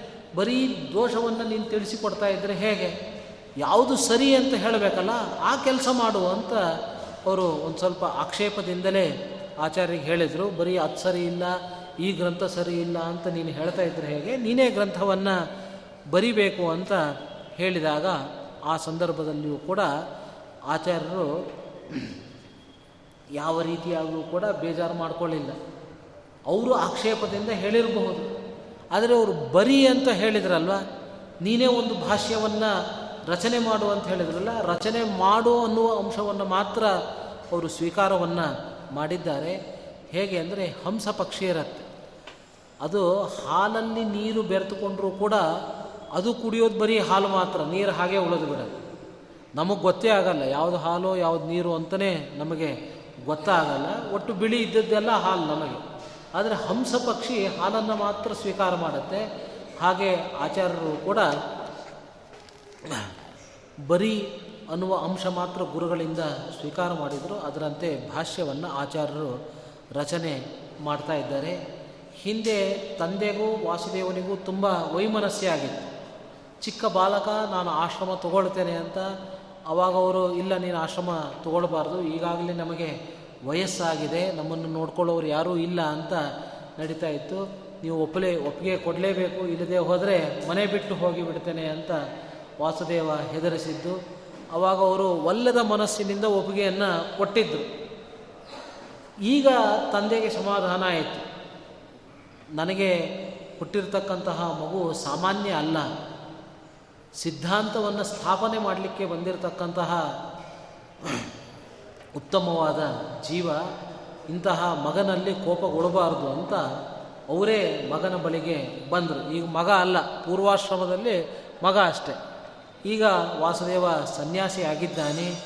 ತೇಜೋಮೃತಂ ನಂದನ ಗಾತ್ರ ಪಾತ್ರಕಂ. ಆ ಆನಂದ ತೀರ್ಥರಲ್ಲಿ ಅಮೃತ, ಅಮೃತವನ್ನು ಪಾನ ಮಾಡಿದರು ಅಂತ.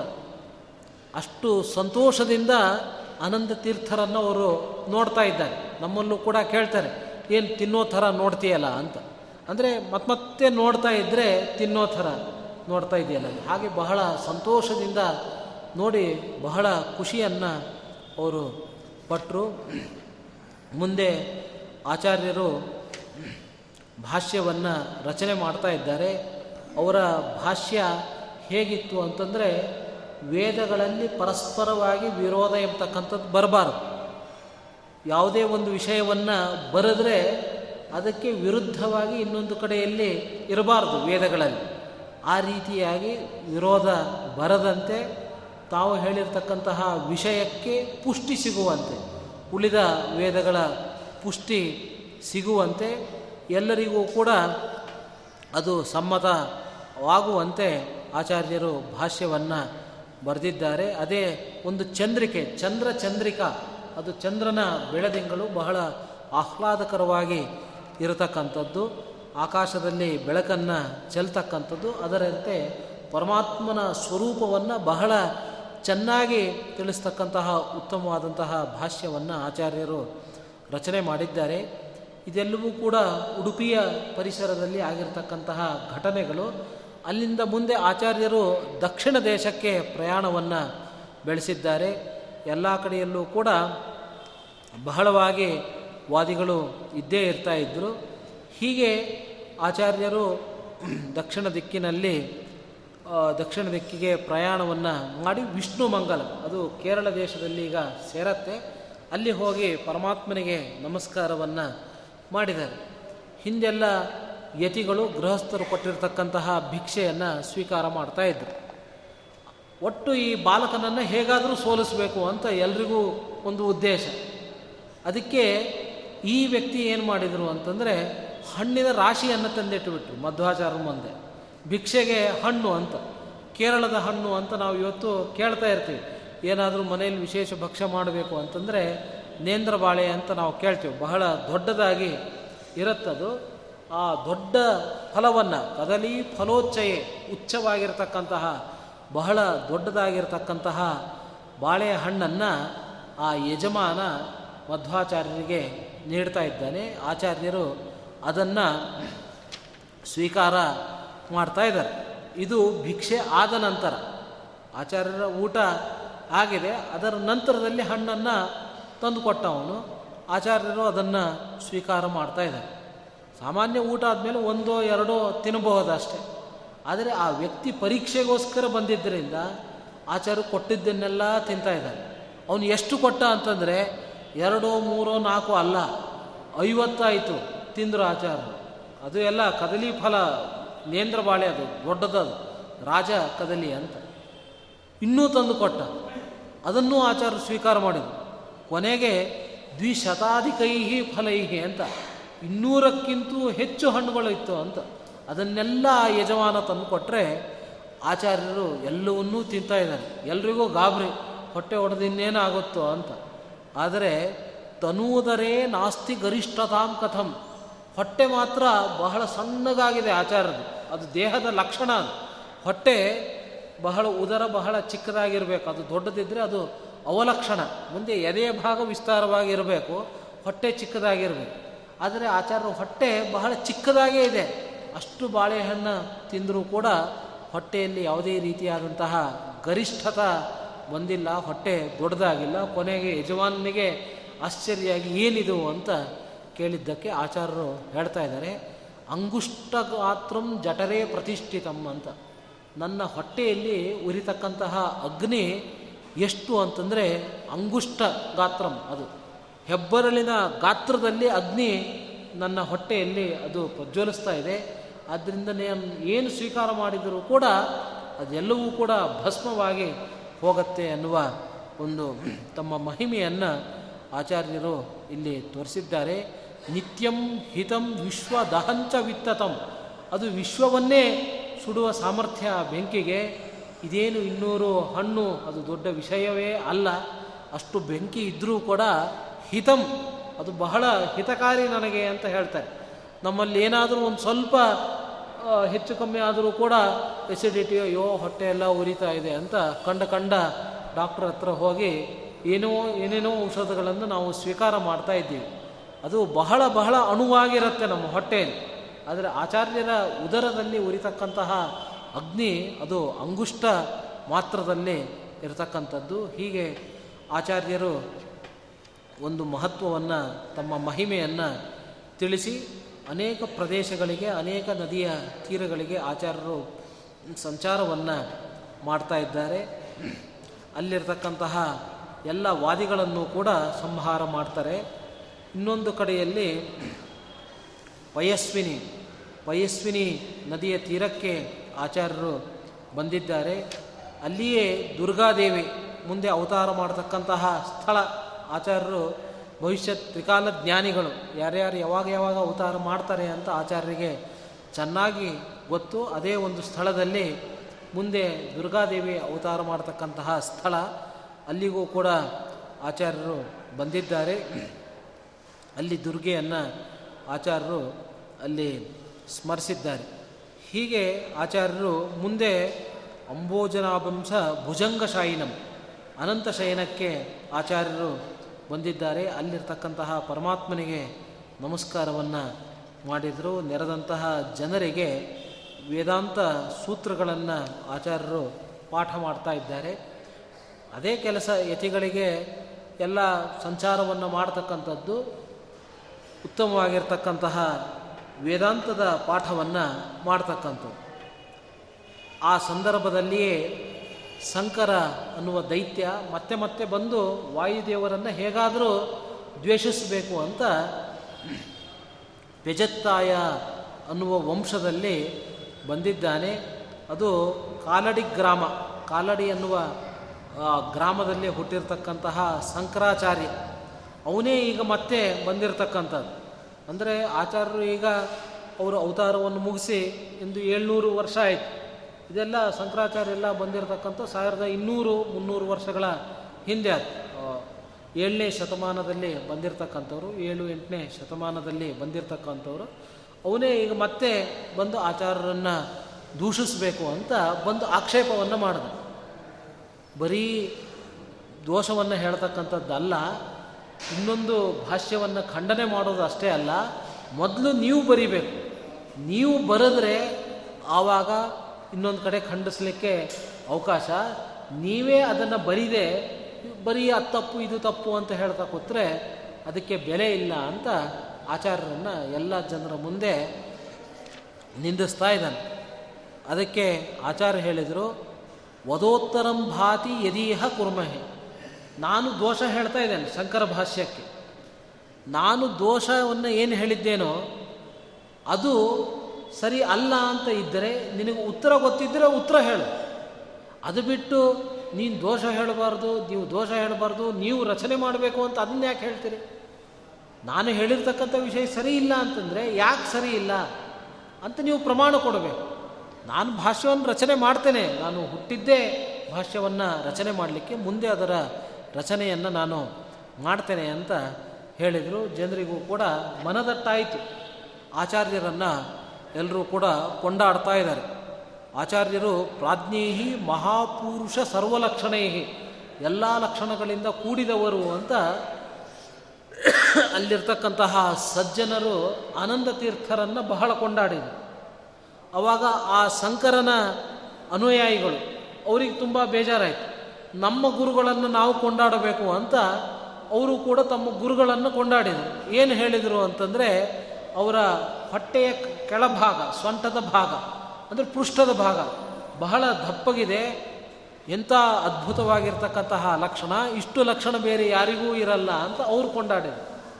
ಅದಕ್ಕೆ ಆಚಾರ್ಯ ಹೇಳಿದರು, ಅದನ್ನು ಲಕ್ಷಣ ಅಂತ ಕರಿಬಾರ್ದು, ಅದು ಅವಲಕ್ಷಣ ಅಂತ ಶಾಸ್ತ್ರವನ್ನು ಹೇಳಿದರು. ಲಕ್ಷಣ ಶಾಸ್ತ್ರವನ್ನು ಆಚಾರ್ಯ ಹೇಳಿ, ಯಾವುದು ಅವಲಕ್ಷಣವೋ ಅದನ್ನು ನೀವು ಲಕ್ಷಣ ಅಂತ ಹೇಳ್ತಾ ಇದ್ದೀರಿ ಅಂತ ಆಚಾರ್ಯರು ಹೇಳಿದಾಗ, ಅವನಿಗೆ ಬಹಳ ಸಿಟ್ಟು ಬಂತು. ನಿಮ್ಮ ದಂಡವನ್ನೇ ನಾನು ತುಂಡರಿಸಿ ಬಿಡ್ತೇನೆ ಅಂತ ಅವನು ಸಿಟ್ಟಿನಲ್ಲಿ ಮಾತನಾಡಿಕೊಂಡು ಹೋಗ್ತಾ ಇದ್ದಾನೆ.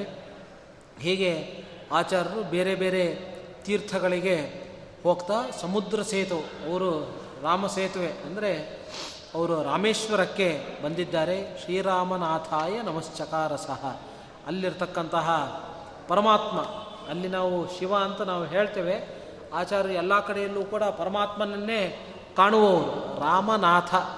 ಅದು ಎರಡೂ ಅರ್ಥ ಹೇಳ್ಬೋದು. ರಾಮನಿಗೆ ನಾಥ ಉಳಿದವ್ರ ಪ್ರಕಾರ ಎಲ್ಲ ಶಿವನನ್ನೇ ಸರ್ವೋತ್ತಮ ಅನ್ನುವರಿಗೆ ರಾಮನಿಗೆ ನಾಥ. ಅಥವಾ ರಾಮನೇ ನಾಥ. ಇಡೀ ಜಗತ್ತಿಗೆ ರಾಮನೇ ನಾಥ, ಶಿವನಿಗೂ ನಾಥ, ಪರಮಾತ್ಮನೇ. ಆ ಶಿವನ ಅಂತರ್ಯಾಮಿಯಾಗಿ ಪರಮಾತ್ಮನೇ ಇರುವವನು. ಆ ಪರಮಾತ್ಮನಿಗೆ ಆಚಾರ್ಯರು ನಮಸ್ಕಾರವನ್ನು ಮಾಡಿದ್ದಾರೆ. ಆಮೇಲೆ ಮುಂದೆ ಮತ್ತೆ ಅದೇ ಯತಿ ಸಿಕ್ಕವನು ಶಂಕರ. ಅವಾಗ ಹೇಳಿದರು, ದಂಡ ತುಂಡು ಮಾಡ್ತೇನೆ ಅಂತ ಹೇಳ್ತಾ ಇದೆಯಲ್ಲ, ಮಾಡಿ ನೋಡೋಣ ಈ ದಂಡ ಅಂತ ಹೇಳಿದರು. ಅವಾಗ ಅವನು ತಲೆಯನ್ನು ತಗ್ಗಿಸಿಕೊಂಡು ಹೋದ. ಹೀಗೆ ಆಚಾರ್ಯರು ಆ ಸಂಚಾರವನ್ನು ಮಾಡ್ತಾ ಇದ್ದರೆ ಅನೇಕ ಸ್ಥಳಗಳಲ್ಲಿ ಎಲ್ಲರೂ ಕೂಡ ಬಹಳ ಆಶ್ಚರ್ಯದಿಂದ ಆಚಾರ್ಯರನ್ನು ನೋಡ್ತಾ ಇದ್ದರು ಬಹಳ ಆಕರ್ಷಕವಾದ ವ್ಯಕ್ತಿತ್ವ. ಯಾಕೆ ಅಂತಂದರೆ ಎಲ್ಲ ಲಕ್ಷಣದಿಂದ ಕೂಡಿದವರು. ಹೀಗೆ ಎಲ್ಲ ಸಭೆಗಳಲ್ಲಿಯೂ ಕೂಡ ಆಚಾರ್ಯರು ಬಹಳವಾಗಿ ಶೋಭಿಸ್ತಾ ಹೋಗ್ತಾ ಇದ್ದರು ಮುಂದೆ ಆಚಾರ್ಯರು ಶ್ರೀರಂಗ ಕ್ಷೇತ್ರದಲ್ಲಿ ಅವರು ಚಾತುರ್ಮಾಸ್ಯವನ್ನು ಕಳೆದಿ, ಕಳೆದಿದ್ದಾರೆ. ಹೀಗೆ ಇಲ್ಲಿಗೆ ಈ ಅಧ್ಯಾಯ ಎಂಬತಕ್ಕಂಥದ್ದು ಮುಗಿಯತ್ತೆ. ಅದರ ನಂತರದಲ್ಲಿ ಆಚಾರ್ಯರು ಇದು ಆರನೇ ಸರ್ಗದಲ್ಲಿ ಬರತಕ್ಕಂತಹ ಕಥೆ, ಐತರೆಯ ಉಪನಿಷತ್, ಬಹಳ ಪ್ರಿಯವಾದಂತಹ ಉಪನಿಷತ್ತು ಆಚಾರ್ಯರಿಗೆ ಆ ಉಪನಿಷತ್ತಿನ ಒಂದು ಮಂತ್ರಕ್ಕೆ ಆಚಾರ್ಯರು ಅರ್ಥವನ್ನು ಹೇಳ್ತಾ ಇದ್ದರು ಇಲ್ಲಿಯ ತನಕ ಆ ರೀತಿಯಾದಂತಹ ಅರ್ಥವನ್ನು ಯಾರೂ ಕೂಡ ಕೇಳಿರಲಿಲ್ಲ. ಆವಾಗ ಅಲ್ಲಿ ನೆರೆದಿರ್ತಕ್ಕಂತಹ ಒಂದಿಷ್ಟು ಪಂಡಿತರು ಅವರು ಗಲಾಟೆ ಪ್ರಾರಂಭ ಮಾಡಿದರು. ನೀವು ಹೇಳತಕ್ಕಂತಹ ಅರ್ಥ ಇದಲ್ಲ. ಈ ರೀತಿಯಾಗಿ ಅರ್ಥವನ್ನು ಹೇಳಬೇಕು. ಇದೇ ಪರಂಪರೆಯಲ್ಲಿ ಬಂದಿರತಕ್ಕಂತಹ ಅರ್ಥ ಅಂತ ಅವರೆಲ್ಲರೂ ಕೂಡ ಗಲಾಟೆಯನ್ನು ಪ್ರಾರಂಭ ಮಾಡಿದರು. ಅದಕ್ಕೆ ಆಚಾರ್ಯ ಹೇಳಿದರು, ಅದು ಕೂಡ ಒಂದು ಅರ್ಥವೇ. ನೀವು ಹೇಳಿರೋ ಅರ್ಥವೂ ಸರಿಯೇ. ಆದರೆ ವೇದಗಳಿಗೆ ಯಾವತ್ತೂ ಕೂಡ ಮೂರು ಅರ್ಥ ಇರುತ್ತೆ. ಕನಿಷ್ಠ ಪಕ್ಷ ಅಂದರೂ ಕೂಡ ಮೂರು ಅರ್ಥ ಇರುತ್ತೆ. ನಾನು ಹೇಳಿರ್ತಕ್ಕಂಥ ಅರ್ಥ ಇನ್ನೊಂದು. ಆದ್ದರಿಂದ ಈ ವಿಷಯದಲ್ಲಿ ವಿವಾದ ಬೇಡ ಅಂತ ವೇದಗಳಿಗೆ ಒಂದು ಆಧ್ಯಾತ್ಮಿಕವಾಗಿರ್ತಕ್ಕಂತಹ ಅರ್ಥ ಇರುತ್ತೆ. ಇನ್ನೊಂದು, ಅದು ಲೌಕಿಕವಾಗಿರ್ತಕ್ಕಂಥ ಅರ್ಥವನ್ನು ಹೇಳುತ್ತೆ. ಲೌಕಿಕವಾಗಿ ಯಜ್ಞ ಯಾಗಾದಿಗಳನ್ನು ಮಾಡಬೇಕು ಅಂತ ಹೇಳತ್ತೆ. ಅಗ್ನೇರ್ ಹಿಮಸ್ಯ ಭೇಷಜಂ ಅಂತ ಹೇಳತ್ತೆ. ಥಂಡಿ ಆದರೆ ಅಲ್ಲಿ ಬೆಂಕಿಯನ್ನು ಇಡಬೇಕು ಅಂತ ಹೇಳುತ್ತೆ. ಅದು ಲೌಕಿಕವಾಗಿರ್ತಕ್ಕಂಥ ಅರ್ಥ. ಆದಿದೈವಿಕ ಅಂತಂದರೆ ಉಳಿದ ದೇವತೆಗಳನ್ನು ಕೊಂಡಾಡ್ತಕ್ಕಂತಹ ಮಂತ್ರಗಳಿದೆ. ಗಣೇಶ, ಸೂರ್ಯ, ಇಂದ್ರ ಆ ಸೂಕ್ತಗಳೇ ಜಾಸ್ತಿ. ಋಗ್ವೇದ, ಇಡೀ ಋಗ್ವೇದವನ್ನು ತೆಗೆದು ನೋಡಿದರೂ ವಿಷ್ಣುವನ್ನು ಸ್ತೋತ್ರ ಮಾಡೋದಕ್ಕಿಂತ ರುದ್ರ, ಗಣೇಶ ಇಂದ್ರ, ಸೂರ್ಯ ಇವರನ್ನು ಸ್ತೋತ್ರ ಮಾಡ್ತಕ್ಕಂತಹ ಸೂಕ್ತಗಳೇ ಜಾಸ್ತಿ ಕಾಣಿಸುತ್ತೆ ಅಂದ ಮಾತ್ರಕ್ಕೆ ಅವರೇ ಸರ್ವೋತ್ತಮರಲ್ಲ. ಯಾಕೆ ಅಂತಂದರೆ ಆ ಹೆಸರಿನಿಂದ ಪ್ರತಿಪಾದ್ಯನಾದವನು ಪರಮಾತ್ಮನೇ. ಆಯಾ ರೂಪದಿಂದ ಆ ದೇವತೆಗಳ ಒಳಗಡೆ ಇದ್ದು ಪರಮಾತ್ಮ ನಿಯಮನೆಯನ್ನು ಮಾಡ್ತಕ್ಕಂಥವನು. ಆಧ್ಯಾತ್ಮಿಕವಾದ ಅರ್ಥ. ಅದು ಇನ್ನೊಂದು. ಹೀಗೆ ಎಲ್ರಿಗೂ ಕೂಡ ಒಂದೇ ರೀತಿಯಾದಂತಹ ಅರ್ಥ ಆಗಲ್ಲ. ಆಯಾ ಜೀವ ಜೀವದ ಯೋಗ್ಯತೆಗೆ ಅನುಗುಣವಾಗಿ ಅರ್ಥ ಆಗತ್ತೆ. ಆಚಾರ್ಯರು ಹೇಳ್ತಾ ಇದ್ದಾರೆ, ತ್ರ್ಯರ್ಥತಾಂ ಶ್ರುತಿಷು ವಿತ್ತದಶಾರ್ಥಂ ಅಂತ. ವೇದಗಳಿಗೆ ಕನಿಷ್ಠ ಪಕ್ಷ ಮೂರು ಅರ್ಥ. ಮೂರೇ ಅರ್ಥ ಅಲ್ಲ, ಕನಿಷ್ಠ ಪಕ್ಷ ಮೂರು ಅರ್ಥಗಳು ವೇದಗಳಿಗಿದೆ. ದಶಾರ್ಥಂ ಭಾರತಂ. ಮಹಾಭಾರತಕ್ಕೆ ಕನಿಷ್ಠ ಹತ್, ಹತ್ತು ಅರ್ಥಗಳು ಅಂತ, ಮಹಾಭಾರತಕ್ಕೆ. ಆಮೇಲೆ ಶತಾರ್ಥಮಿ ಸ್ಯಾತ್ ವೈಷ್ಣವಂ ಪದಸಹಸ್ರತ ಎಂ ಹಿ ವಿಷ್ಣು ಸಹಸ್ರನಾಮ. ಅದು ಕೂಡ ಮಹಾಭಾರತದಲ್ಲೇ ಬಂದಿರತಕ್ಕಂಥವನು. ಸ್ವತಃ ಪರಮಾತ್ಮನೇ, ಕೃಷ್ಣ ಪರಮಾತ್ಮನೇ, ಭೀಷ್ಮರ ಒಳಗಡೆ ಇದ್ದು ಯುಧಿಷ್ಠರನಿಗೆ ಉಪದೇಶ ಮಾಡಿರ್ತಕ್ಕಂತಹ ಭಗವಂತನ ಸಾವಿರ ನಾಮಗಳು. ಅದಕ್ಕೆ ಆಚಾರ್ಯ ಹೇಳಿದರು, ಕನಿಷ್ಠ ನೂರು ಅರ್ಥ ಅಂತ. ಅವರಿಗೆ ಸಿಕ್ಕಿದ್ದೇ ಚಾನ್ಸು, ಆಚಾರ್ಯರನ್ನು ಇಲ್ಲಿ ಸೋಲಿಸಿ ಬಿಡಬೇಕು ಅಂತ. ನೂರು ಅರ್ಥನ ಹೇಳ್ರಿ ಹಾಗಾದರೆ ನೀವು ಅಂತ. ಅದಕ್ಕೆ ಆಚಾರ್ಯ ಹೇಳ್ತಾರೆ, ನಾನು ಹೇಳ್ತೇನೆ, ನಾನು ಹೇಳಿದ್ದನ್ನು ತಿರುಗಿ ನನಗೆ ಹೇಳಬೇಕು ನೀವು ಅಂತ. ಆಚಾರ ಸವಾಲಿದೆ ಅದಕ್ಕೆ ಅವರು ಎಂಟತ್ತು ಜನ ಇದ್ದರು ಅವರವರಲ್ಲೇ ಮಾತಾಡ್ಕೊಂಡ್ರು ಅವರು. ಹೇಳೋರು ಒಬ್ಬರೇ ನಾವು ಹತ್ತು ಜನ ಇದ್ದೀವಿ. ಎಲ್ಲರೂ ಹತ್ತತ್ತು ಹತ್ತತ್ತು ಅರ್ಥ ನಾವು ನೆನಪಿಟ್ಕೊಂಡು ಬಿಡೋಣ. ಅವ್ರು ಫಸ್ಟಿಗೆ ಹೇಳಿದರೆ ತಾನೇ. ಬಾಯಲ್ಲೇನೋ ಪ್ರವಚನ ಮಾಡ್ತಾ ಇದ್ದಾರೆ, ನೂರು ಅರ್ಥ ಅಂತ. ಅಷ್ಟು ಹೇಳೋದೇ ಇಲ್ಲ. ಅಕಸ್ಮಾತಾಗಿ ಹೇಳಿದರೂ ಕೂಡ ಒಬ್ಬೊಬ್ಬರು ಹತ್ತತ್ತು ಅರ್ಥವನ್ನು ನೆನಪಿಟ್ಕೊಂಡು ಬಿಡೋಣ. ಹೇಳಬಹುದು. ಅಂತ ಅವರು ಉಪಾಯವನ್ನು ಮಾಡ್ತಾ ಇದ್ದಾರೆ. ಭೂಸುರ ಇಹ ಜಿಗೀಶವ ಏನು? ಒಟ್ಟು ಮಧ್ವಾಚಾರ್ಯರನ್ನು ಗೆಲ್ಲಬೇಕು.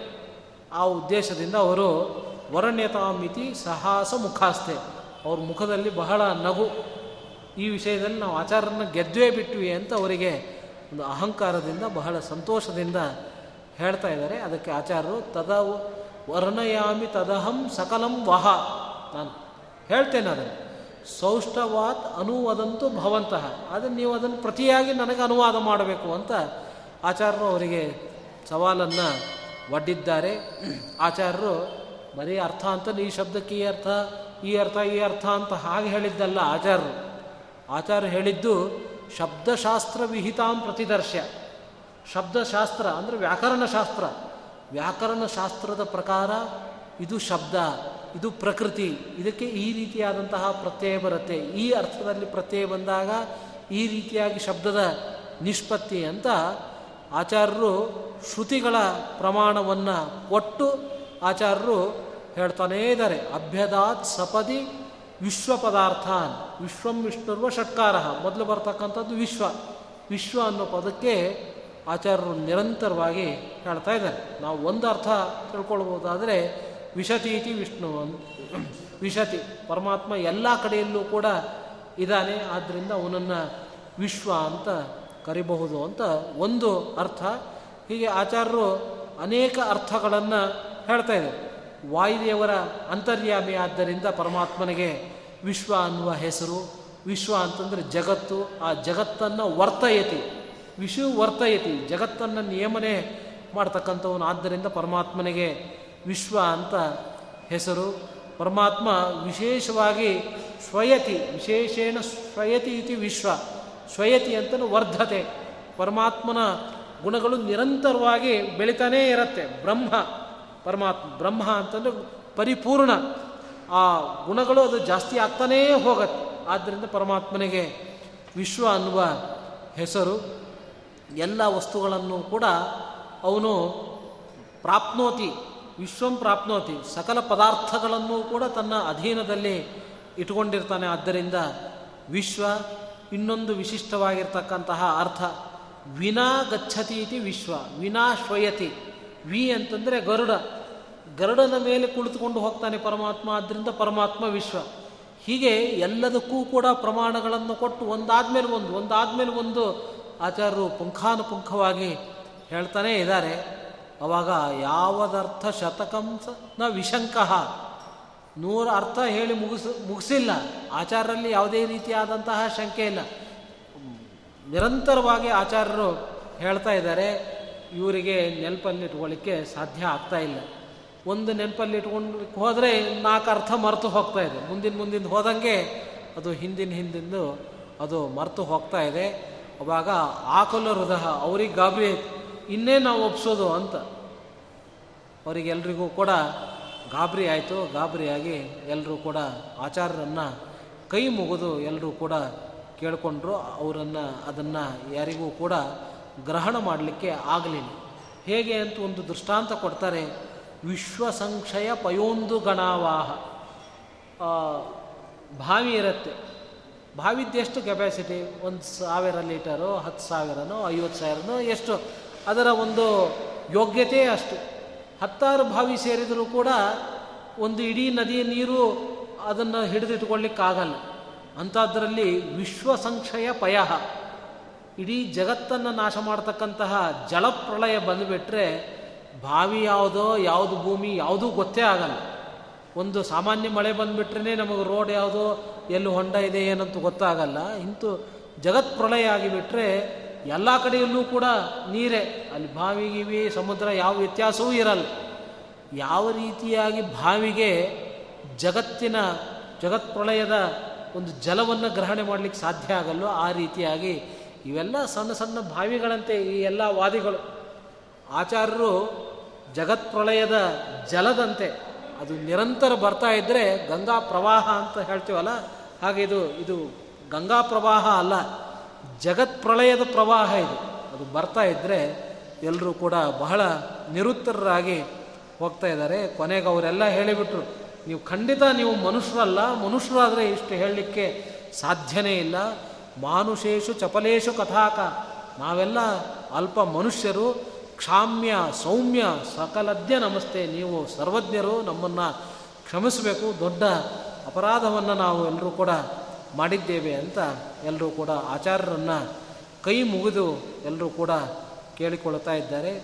ಮುಂದೆ ಒಂದು ಸಲ ಆಚಾರ್ಯರು ಕೇರಳ ಪ್ರದೇಶ, ಅದೆಲ್ಲ ಉಡುಪಿ ಪಕ್ಕದ ಜಿಲ್ಲೆ, ಅಲ್ಲಿಗೆ ಆಚಾರ್ಯರು ಪ್ರಯಾಣವನ್ನು ಬೆಳೆಸಿದ್ದಾರೆ. ಆಗಿನ ಕಾಲದಲ್ಲಿ ಈ ದುಡ್ಡಿಗೆಲ್ಲ ಬೇರೆ ಮೂಲ ಇರಲಿಲ್ಲ.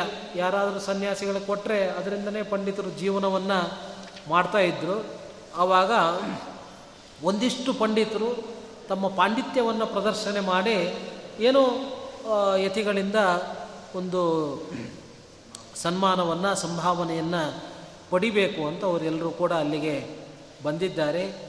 ಬಂದು ತಾವು ಏನೇನು ಕಲ್ತಿದ್ದಾರೋ ಅದನ್ನು ಪ್ರತಿಪಾದನೆ ಮಾಡ್ತಾಯಿದ್ರು ಅದರಲ್ಲಿ ತರ್ಕತಂತ್ರ ಕುಶಲಾನಪಿ ಪುಂಸಃ. ಅಲ್ಲಿ, ಆ, ತರ್ಕಶಾಸ್ತ್ರದಲ್ಲಿ ಗಟ್ಟಿಕರಾಗಿರ್ತಕ್ಕಂತಹ ವಿದ್ವಾಂಸರಿದ್ದರು ಮೀಮಾಂಸದಲ್ಲಿ ಗಟ್ಟಿಕರಾದಂತಹ ವಿದ್ವಾಂಸರು ಇದ್ದರು ಹೀಗೆ ಅನೇಕ ವಿದ್ವಾಂಸರು ಅಲ್ಲಿಗೆ ಬಂದು ಆಚಾರ್ಯರ ಮುಂದೆ ವಾದವನ್ನು ಮಂಡಿಸ್ತಾ ಇದ್ದಾರೆ. ಆದರೂ ಕೂಡ ಆಚಾರ್ಯರು ಅವೆಲ್ಲವನ್ನೂ ಕೂಡ ಕೇಳಿಸಿಕೊಂಡು ಅವರಿಗೆ ಸಣ್ಣ ಸಣ್ಣ ದೋಷಗಳನ್ನೇ ಹೇಳಿದರು. ಪೃಣೀಯಾತ್ ಅಂತ ಅವ್ರ ಪ್ರಯೋಗವನ್ನು ಮಾಡಿದಾಗ ಅದು ಯಾವ ಧಾತು ಅಂತ ಅಲ್ಲಿ ಅವರಲ್ಲಿ ವಿವಾದ ಎಂಬತಕ್ಕಂಥದ್ದು ಹುಟ್ಟುಕೊಳ್ತು ಅವಾಗ ಆಚಾರ್ಯ ಹೇಳ್ತಾರೆ ಪ್ರೂ ಹೇಗೆ ಪೃ ಹೇಗೆ ಅನ್ನೋದನ್ನು ನೀವು ಚೆನ್ನಾಗಿ ಕಲ್ತ್ಕೊಳ್ಳಿ ಅಂತ ಅವರನ್ನೆಲ್ಲರನ್ನೂ ಕೂಡ ಆಚಾರ್ಯರು ಖಂಡನೆಯನ್ನು ಮಾಡಿದ್ದಾರೆ.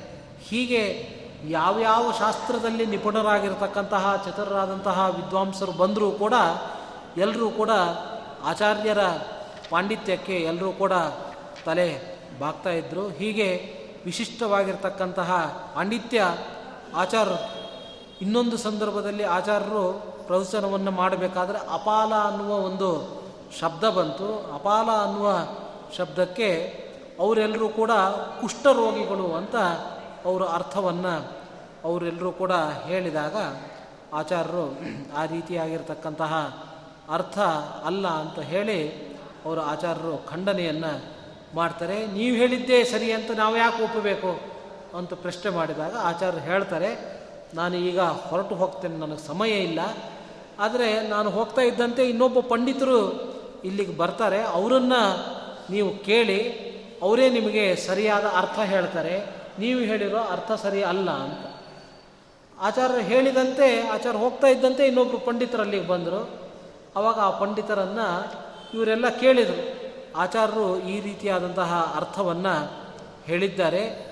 ಅದು ಸರಿಯೋ ಅಲ್ವೋ ಅಂತ ಪ್ರಶ್ನೆಯನ್ನು ಮಾಡಿದಾಗ ಆಚಾರ್ಯರು ಹೇಳಿರ್ತಕ್ಕಂಥ ಅರ್ಥ ತರುಣಿ ಅಂತ, ಅತಿ ತರುಣಿ ಅಂತಂದರೆ ಹೆಚ್ಚು ವಯಸ್ಸು ಆಗದೇ ಇರತಕ್ಕಂತಹ ಒಂದು ಹದಿನಾಲ್ಕು, ಹದಿನೈದು ವರ್ಷದ, ಆಗ ತಾನೇ ತಾರುಣ್ಯವನ್ನು ಹೊಂದಿರತಕ್ಕಂತಹ ಒಬ್ಬಳು ಸ್ತ್ರೀ ಆ ಅರ್ಥವನ್ನು ಆಚಾರ್ಯರು ಹೇಳಿದ್ದ, ಅಪಾಲ ಅನ್ನುವ ಶಬ್ದಕ್ಕೆ.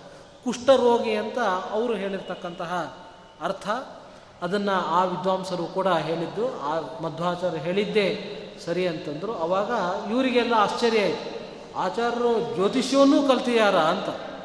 ನಾವು ಆ ವಿದ್ಯೆ ಬರಲ್ಲ ಅಂತ ಅಂದ್ಕೊಂಡಿದ್ವಿ ಆಚಾರ್ಯರು ಜ್ಯೋತಿಷ್ಯನೂ ಕಲ್ತು ಬಿಟ್ಟಿದ್ದಾರೆ ವೇದಾಂತದ ಜ್ಞಾನ ಇದೆ, ಮೀಮಾಂಸಾ ಜ್ಞಾನ ಇದೆ, ವ್ಯಾಕರಣದ ಜ್ಞಾನ ಇದೆ. ಹೀಗೆ ಎಲ್ಲರಲ್ಲೂ ಕೂಡ ಆಚಾರ್ಯರು ಅತ್ಯಂತ ಪ್ರಬುದ್ಧರು ಅಂತ ಎಲ್ಲರೂ ಕೂಡ ಬಹಳ ಆಶ್ಚರ್ಯವನ್ನು ಪಡ್ತಾ ಇದ್ದಾರೆ. ಹೀಗೆ ಆಚಾರ್ಯರು ಯಾವುದೇ ಒಂದು ಸ್ಥಳಕ್ಕೆ ಹೋದರೂ ಕೂಡ ಅಲ್ಲೊಂದು ದೊಡ್ಡ ಶಾಸ್ತ್ರಾರ್ಥ ಗೋಷ್ಠಿ. ಅಲ್ಲಿ ಎಲ್ಲ ಕಡೆಯಲ್ಲೂ ಕೂಡ ಆಚಾರ್ಯರನ್ನು ಸೋಲಿಸಬೇಕು ಅಂತ ಪಂಡಿತರು ಬರ್ತಾ ಇದ್ರೆ ಎಲ್ಲರನ್ನೂ ಕೂಡ ಆಚಾರ್ಯರು ಸೋಲಿಸ್ತಾ ಇದ್ದರು ಮುಂದೆ ಆಚಾರ್ಯರು ಗೀತೆಗೆ ಭಾಷ್ಯವನ್ನು ಬರಿತಾ ಇದ್ದಾರೆ. ಬರೆದು ವೇದವ್ಯಾಸರಿಗೆ ಅರ್ಪಣೆ ಮಾಡಬೇಕು ಅಂತ ಬದರಿಗೆ ಹೋಗಿರ್ತಕ್ಕಂತಹ ಒಂದು ಸುಂದರವಾದಂತಹ ಸಂದರ್ಭ. ಬದರಿಗೆ ಹೋಗಿ ಅಲ್ಲಿ ನಾವೆಲ್ಲ ಹೋದರೆ ಚಳಿ ಚಳಿ ಅಂತ ಮೊದಲು ಬೆಚ್ಚಿಗೆ ಏನಾದರೂ ಕೂಡಿಕೊಂಡು ಚೆನ್ನಾಗಿ ಓದ್ಕೊಂಡು ಒಂದು ಮೂಲೆ ಸೇರ್ತೀವಿ. ಆಚಾರದ ಹಾಗಲ್ಲ. ನಾ ಶ್ರೀಮನ್ ನಾರಾಯಣನನ್ನು ನೋಡ್ಲಿಕ್ಕೆ ಬಂದಿರತಕ್ಕಂಥದ್ದು, ಭಾಷ್ಯವನ್ನು ಅರ್ಪಣೆ ಮಾಡಲಿಕ್ಕೆ ಬಂದಿದ್ದು, ನಾರಾಯಣನ ಮುಂದೆ ಆಚಾರ್ಯರು ಭಾಷ್ಯವನ್ನು ಸಮರ್ಪಣೆ ಮಾಡ್ತಾ ಇದ್ದಾರೆ. ಪರಮಾತ್ಮ ಬಹಳ ಸಂತೋಷದಿಂದ ಕೇಳ್ತಾ ಇದ್ದಾನೆ. ಉಳಿದ ಶಿಷ್ಯರಿಗೆಲ್ಲ ಸುಸ್ತಾಯಿತು. ಅವರೆಲ್ಲರೂ ಕೂಡ ನಿದ್ದೆಗೆ ಹೋದರೂ ಕೂಡ ಆಚಾರ್ಯರಿಗೆ ಅಲ್ಲಿ ಶ್ರೀಮನ್ ನಾರಾಯಣ ಈ ನೆಲವನ್ನು ತಟ್ಟಿ.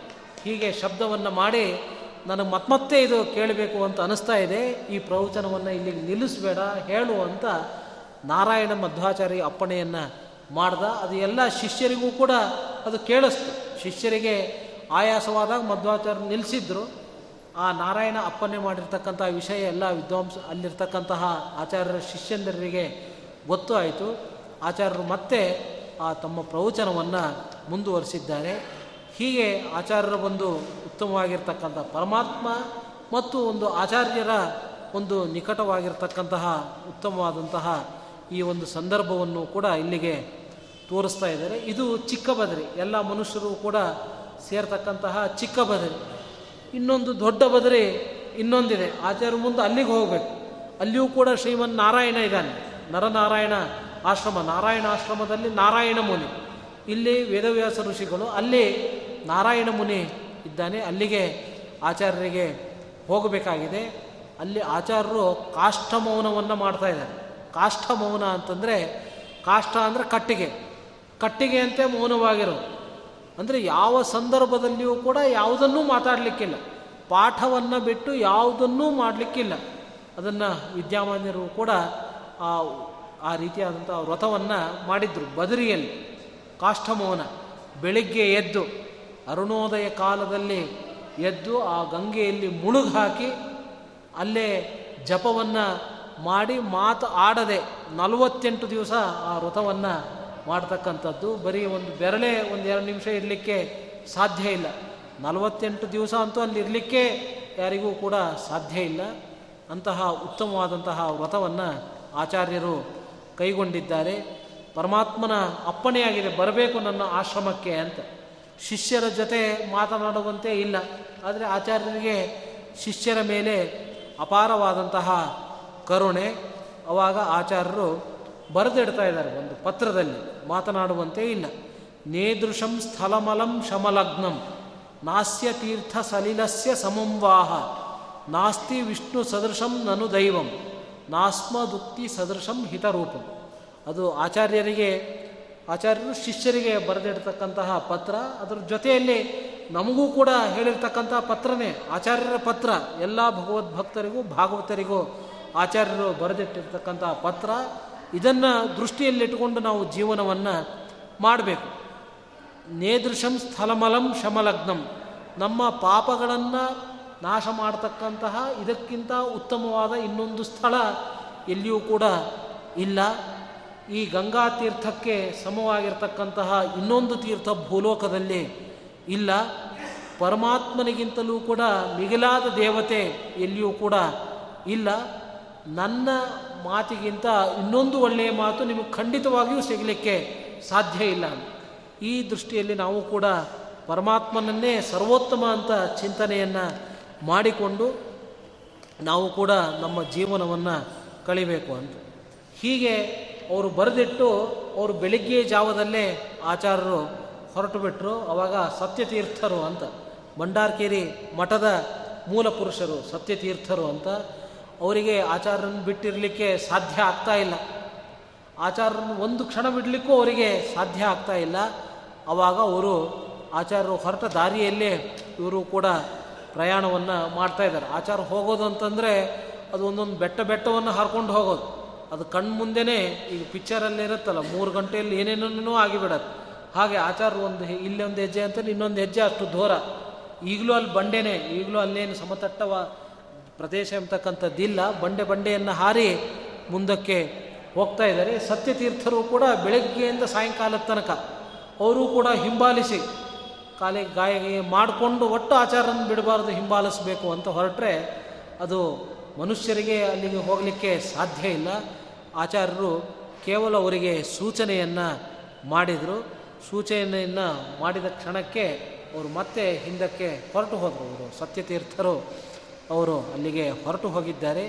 ಹೀಗೆ ಆಚಾರ್ಯರು ಉತ್ತಮವಾಗಿರ್ತಕ್ಕಂತಹ ಒಂದು ಮಹಿಮೆಯನ್ನು ತೋರಿಸ್ತಾ ಇದ್ದಾರೆ. ಆದರೆ ಇದೇನು ಆಶ್ಚರ್ಯ ಅಲ್ಲ. ಯಾಕೆ ಅಂತಂದರೆ ವಾನರೇಂದ್ರ ಮಧ್ವಾಚಾರ್ಯರು ಅಂತಂದರೆ ಸಾಕ್ಷಾತ್ ಹನುಮಂತ ಹನುಮಂತ ಸಮುದ್ರವನ್ನೇ ಹಾರಿದವನು ರಾಮಾವತಾರ ಕಾಲದಲ್ಲಿ. ಆದ್ದರಿಂದ ಇಲ್ಲಿ ಇಷ್ಟು ಚಿಕ್ಕ ಚಿಕ್ಕ ಹೆಜ್ಜೆಯನ್ನು ಇಡತಕ್ಕಂಥದ್ದು ದೊಡ್ಡ ವಿಷಯವಲ್ಲ ಅಂತ ಇಲ್ಲಿ ಕವಿಗಳು ಬಹಳ ಸುಂದರವಾಗಿ ವರ್ಣನೆಯನ್ನು ಮಾಡ್ತಾ ಇದ್ದಾರೆ. ಮುಂದೆ ಆಚಾರ್ಯರು ಬದ್ರಿಕಾಶ್ರಮಕ್ಕೆ ತೆರಳಿದರು ಅನ್ನುವ ಈ ಒಂದು ವಿಷಯದೊಂದಿಗೆ ಆರನೇ ಸರ್ಗ ಇಲ್ಲಿಗೆ ಮುಗಿಯತ್ತೆ. ಸ್ವಾನಂದ ಸ್ವಾನಂದಾಕೃತಿ ಮಸ್ಮರನ್ ಮುರರಿಪುಂ ಸ್ವಾನಂದ ತೀರ್ಥಸ್ಥದ. ಅಲ್ಲಿ ಆಚಾರ್ಯರು ಬದ್ರಿಕಾಶ್ರಮಕ್ಕೆ ತೆರಳಿ ಅಲ್ಲಿ ಶ್ರೀಮನ್ನಾರಾಯಣನನ್ನು ನೋಡಿದರು ಅಂತ. ಮುಂದಿನ ಅಧ್ಯಾಯದಲ್ಲಿ ಏಳು, ಎಂಟು ಅದೆಲ್ಲ ಬದ್ರಿಕಾಶ್ರಮದ ವರ್ಣನೆ. ಅಲ್ಲಿ ವೇದವ್ಯಾಸರನ್ನು ಮಧ್ವಾಚಾರ್ಯರು ನೋಡ್ತಕ್ಕಂತಹ ಸುಂದರವಾಗಿರತಕ್ಕಂತಹ ವರ್ಣನೆ. ಮತ್ತು ಅಲ್ಲಿಂದ ಇನ್ನೊಂದು ನಾರಾಯಣಾಶ್ರಮಕ್ಕೆ ವೇದವ್ಯಾಸರ ಜೊತೆಯಲ್ಲಿ ತೆರಳಿ ಅಲ್ಲಿ ನಾರಾಯಣನನ್ನು ನೋಡಿ ಪರಮಾತ್ಮನ ಎಲ್ಲ ರೂಪಗಳನ್ನು ಆಚಾರ್ಯರು ಸ್ಮರಿಸಿಕೊಳ್ತಕ್ಕಂತಹ ಬಹಳ ಅದ್ಭುತವಾದಂತಹ ವಿಷಯಗಳನ್ನು ಕವಿಗಳು ಸಂಗ್ರಹ ಮಾಡಿದ್ದಾರೆ. ಇದು ಬರೀ ಒಂದು ಗಂಟೆಯಲ್ಲಿ ಒಂದು ಚಿಕ್ಕ ಇದು ಅಷ್ಟೇ. ಎಲ್ಲ ವಿಷಯಗಳನ್ನು ಹೇಳಲಿಕ್ಕೆ ಸಾಧ್ಯ ಇಲ್ಲ. ಇಡೀ ಜೀವನ ಪೂರ್ತಿಯಾಗಿ ನಾವು ಈ ಮಧ್ವಿಜಯವನ್ನು ಅಳವಡಿಸಿಕೊಳ್ಬೇಕು ಈ ವಿಷ್ಣು ತೀರ್ಥರೆಲ್ಲರೂ ಕೂಡ ಶುದ್ಧವಾಗಿ ಇಡೀ ದಿವಸ ಅವರು ಮಡಿಯಲ್ಲಿದ್ದುಕೊಂಡು ಇದೇ ಒಂದು ಜಪ. ಬೆಳಿಗ್ಗೆಯಿಂದ ಸಾಯಂಕಾಲ ತನಕ, ಯಾವಾಗ ಯಾವಾಗ ಯಾವಾಗ ಸಮಯ ಸಿಗುತ್ತೋ ಅವಾಗೆಲ್ಲವೂ ಕೂಡ ಈ ಮಧ್ವಿಜಯವನ್ನು ಪಾರಾಯಣ ಮಾಡ್ತಾ ಇದ್ರು ಅಂತ ಅವರ ಜೀವನ ಚರಿತ್ರೆಯಲ್ಲಿ ಬರುತ್ತೆ. ಕೇವಲ ಮಧ್ವನವಮಿಗೆ, ಈ ಮಧ್ವ ನವರಾತ್ರೋತ್ಸವಕ್ಕೆ ಮಾತ್ರ ಈ ಮಧ್ವಿಜಯ, ಆಚಾರ್ಯರ ವಿಜಯ ಸೀಮಿತವಾಗದೆ, ಇಡೀ ಜೀವನ ಪೂರ್ತಿಯಾಗಿ ನಾವು ಮಧ್ವರ ಕಥೆಗಳನ್ನು ಕೇಳಬೇಕು ಅಂತ ಒಂದು ಭಾಗ್ಯ ನಮಗೆ ಹರಿವಾಯುಗಳು ನಮಗೆ ಕೊಡಲಿ ಅಂತ ಹೇಳ್ತಾ, ಈ ಅಲ್ಪ ಹೇಳಿರ್ತಕ್ಕಂಥದ್ದು. ನಮಗೆ ವ್ಯಾಸರಾಜ ಶ್ರೀಪಾದರು ಗುರುಗಳು ನಮಗೆ ಪಾಠವನ್ನು ಮಾಡಿರ್ತಕ್ಕಂಥ ಗುರುಗಳು, ಅವರ ಒಂದು ಅನುಗ್ರಹದಿಂದ ಅಲ್ಪ ಮಾತುಗಳನ್ನು ಆಡಿದ್ದೇನೆ. ಅವರ ಅಂತರ್ಯಾಮಿಯಾಗಿ ಪರಮಾತ್ಮನಿಗೆ ಸಮರ್ಪಣೆ ಮಾಡ್ತೇನೆ. ಕೃಷ್ಣಾರ್ಪಣೆ.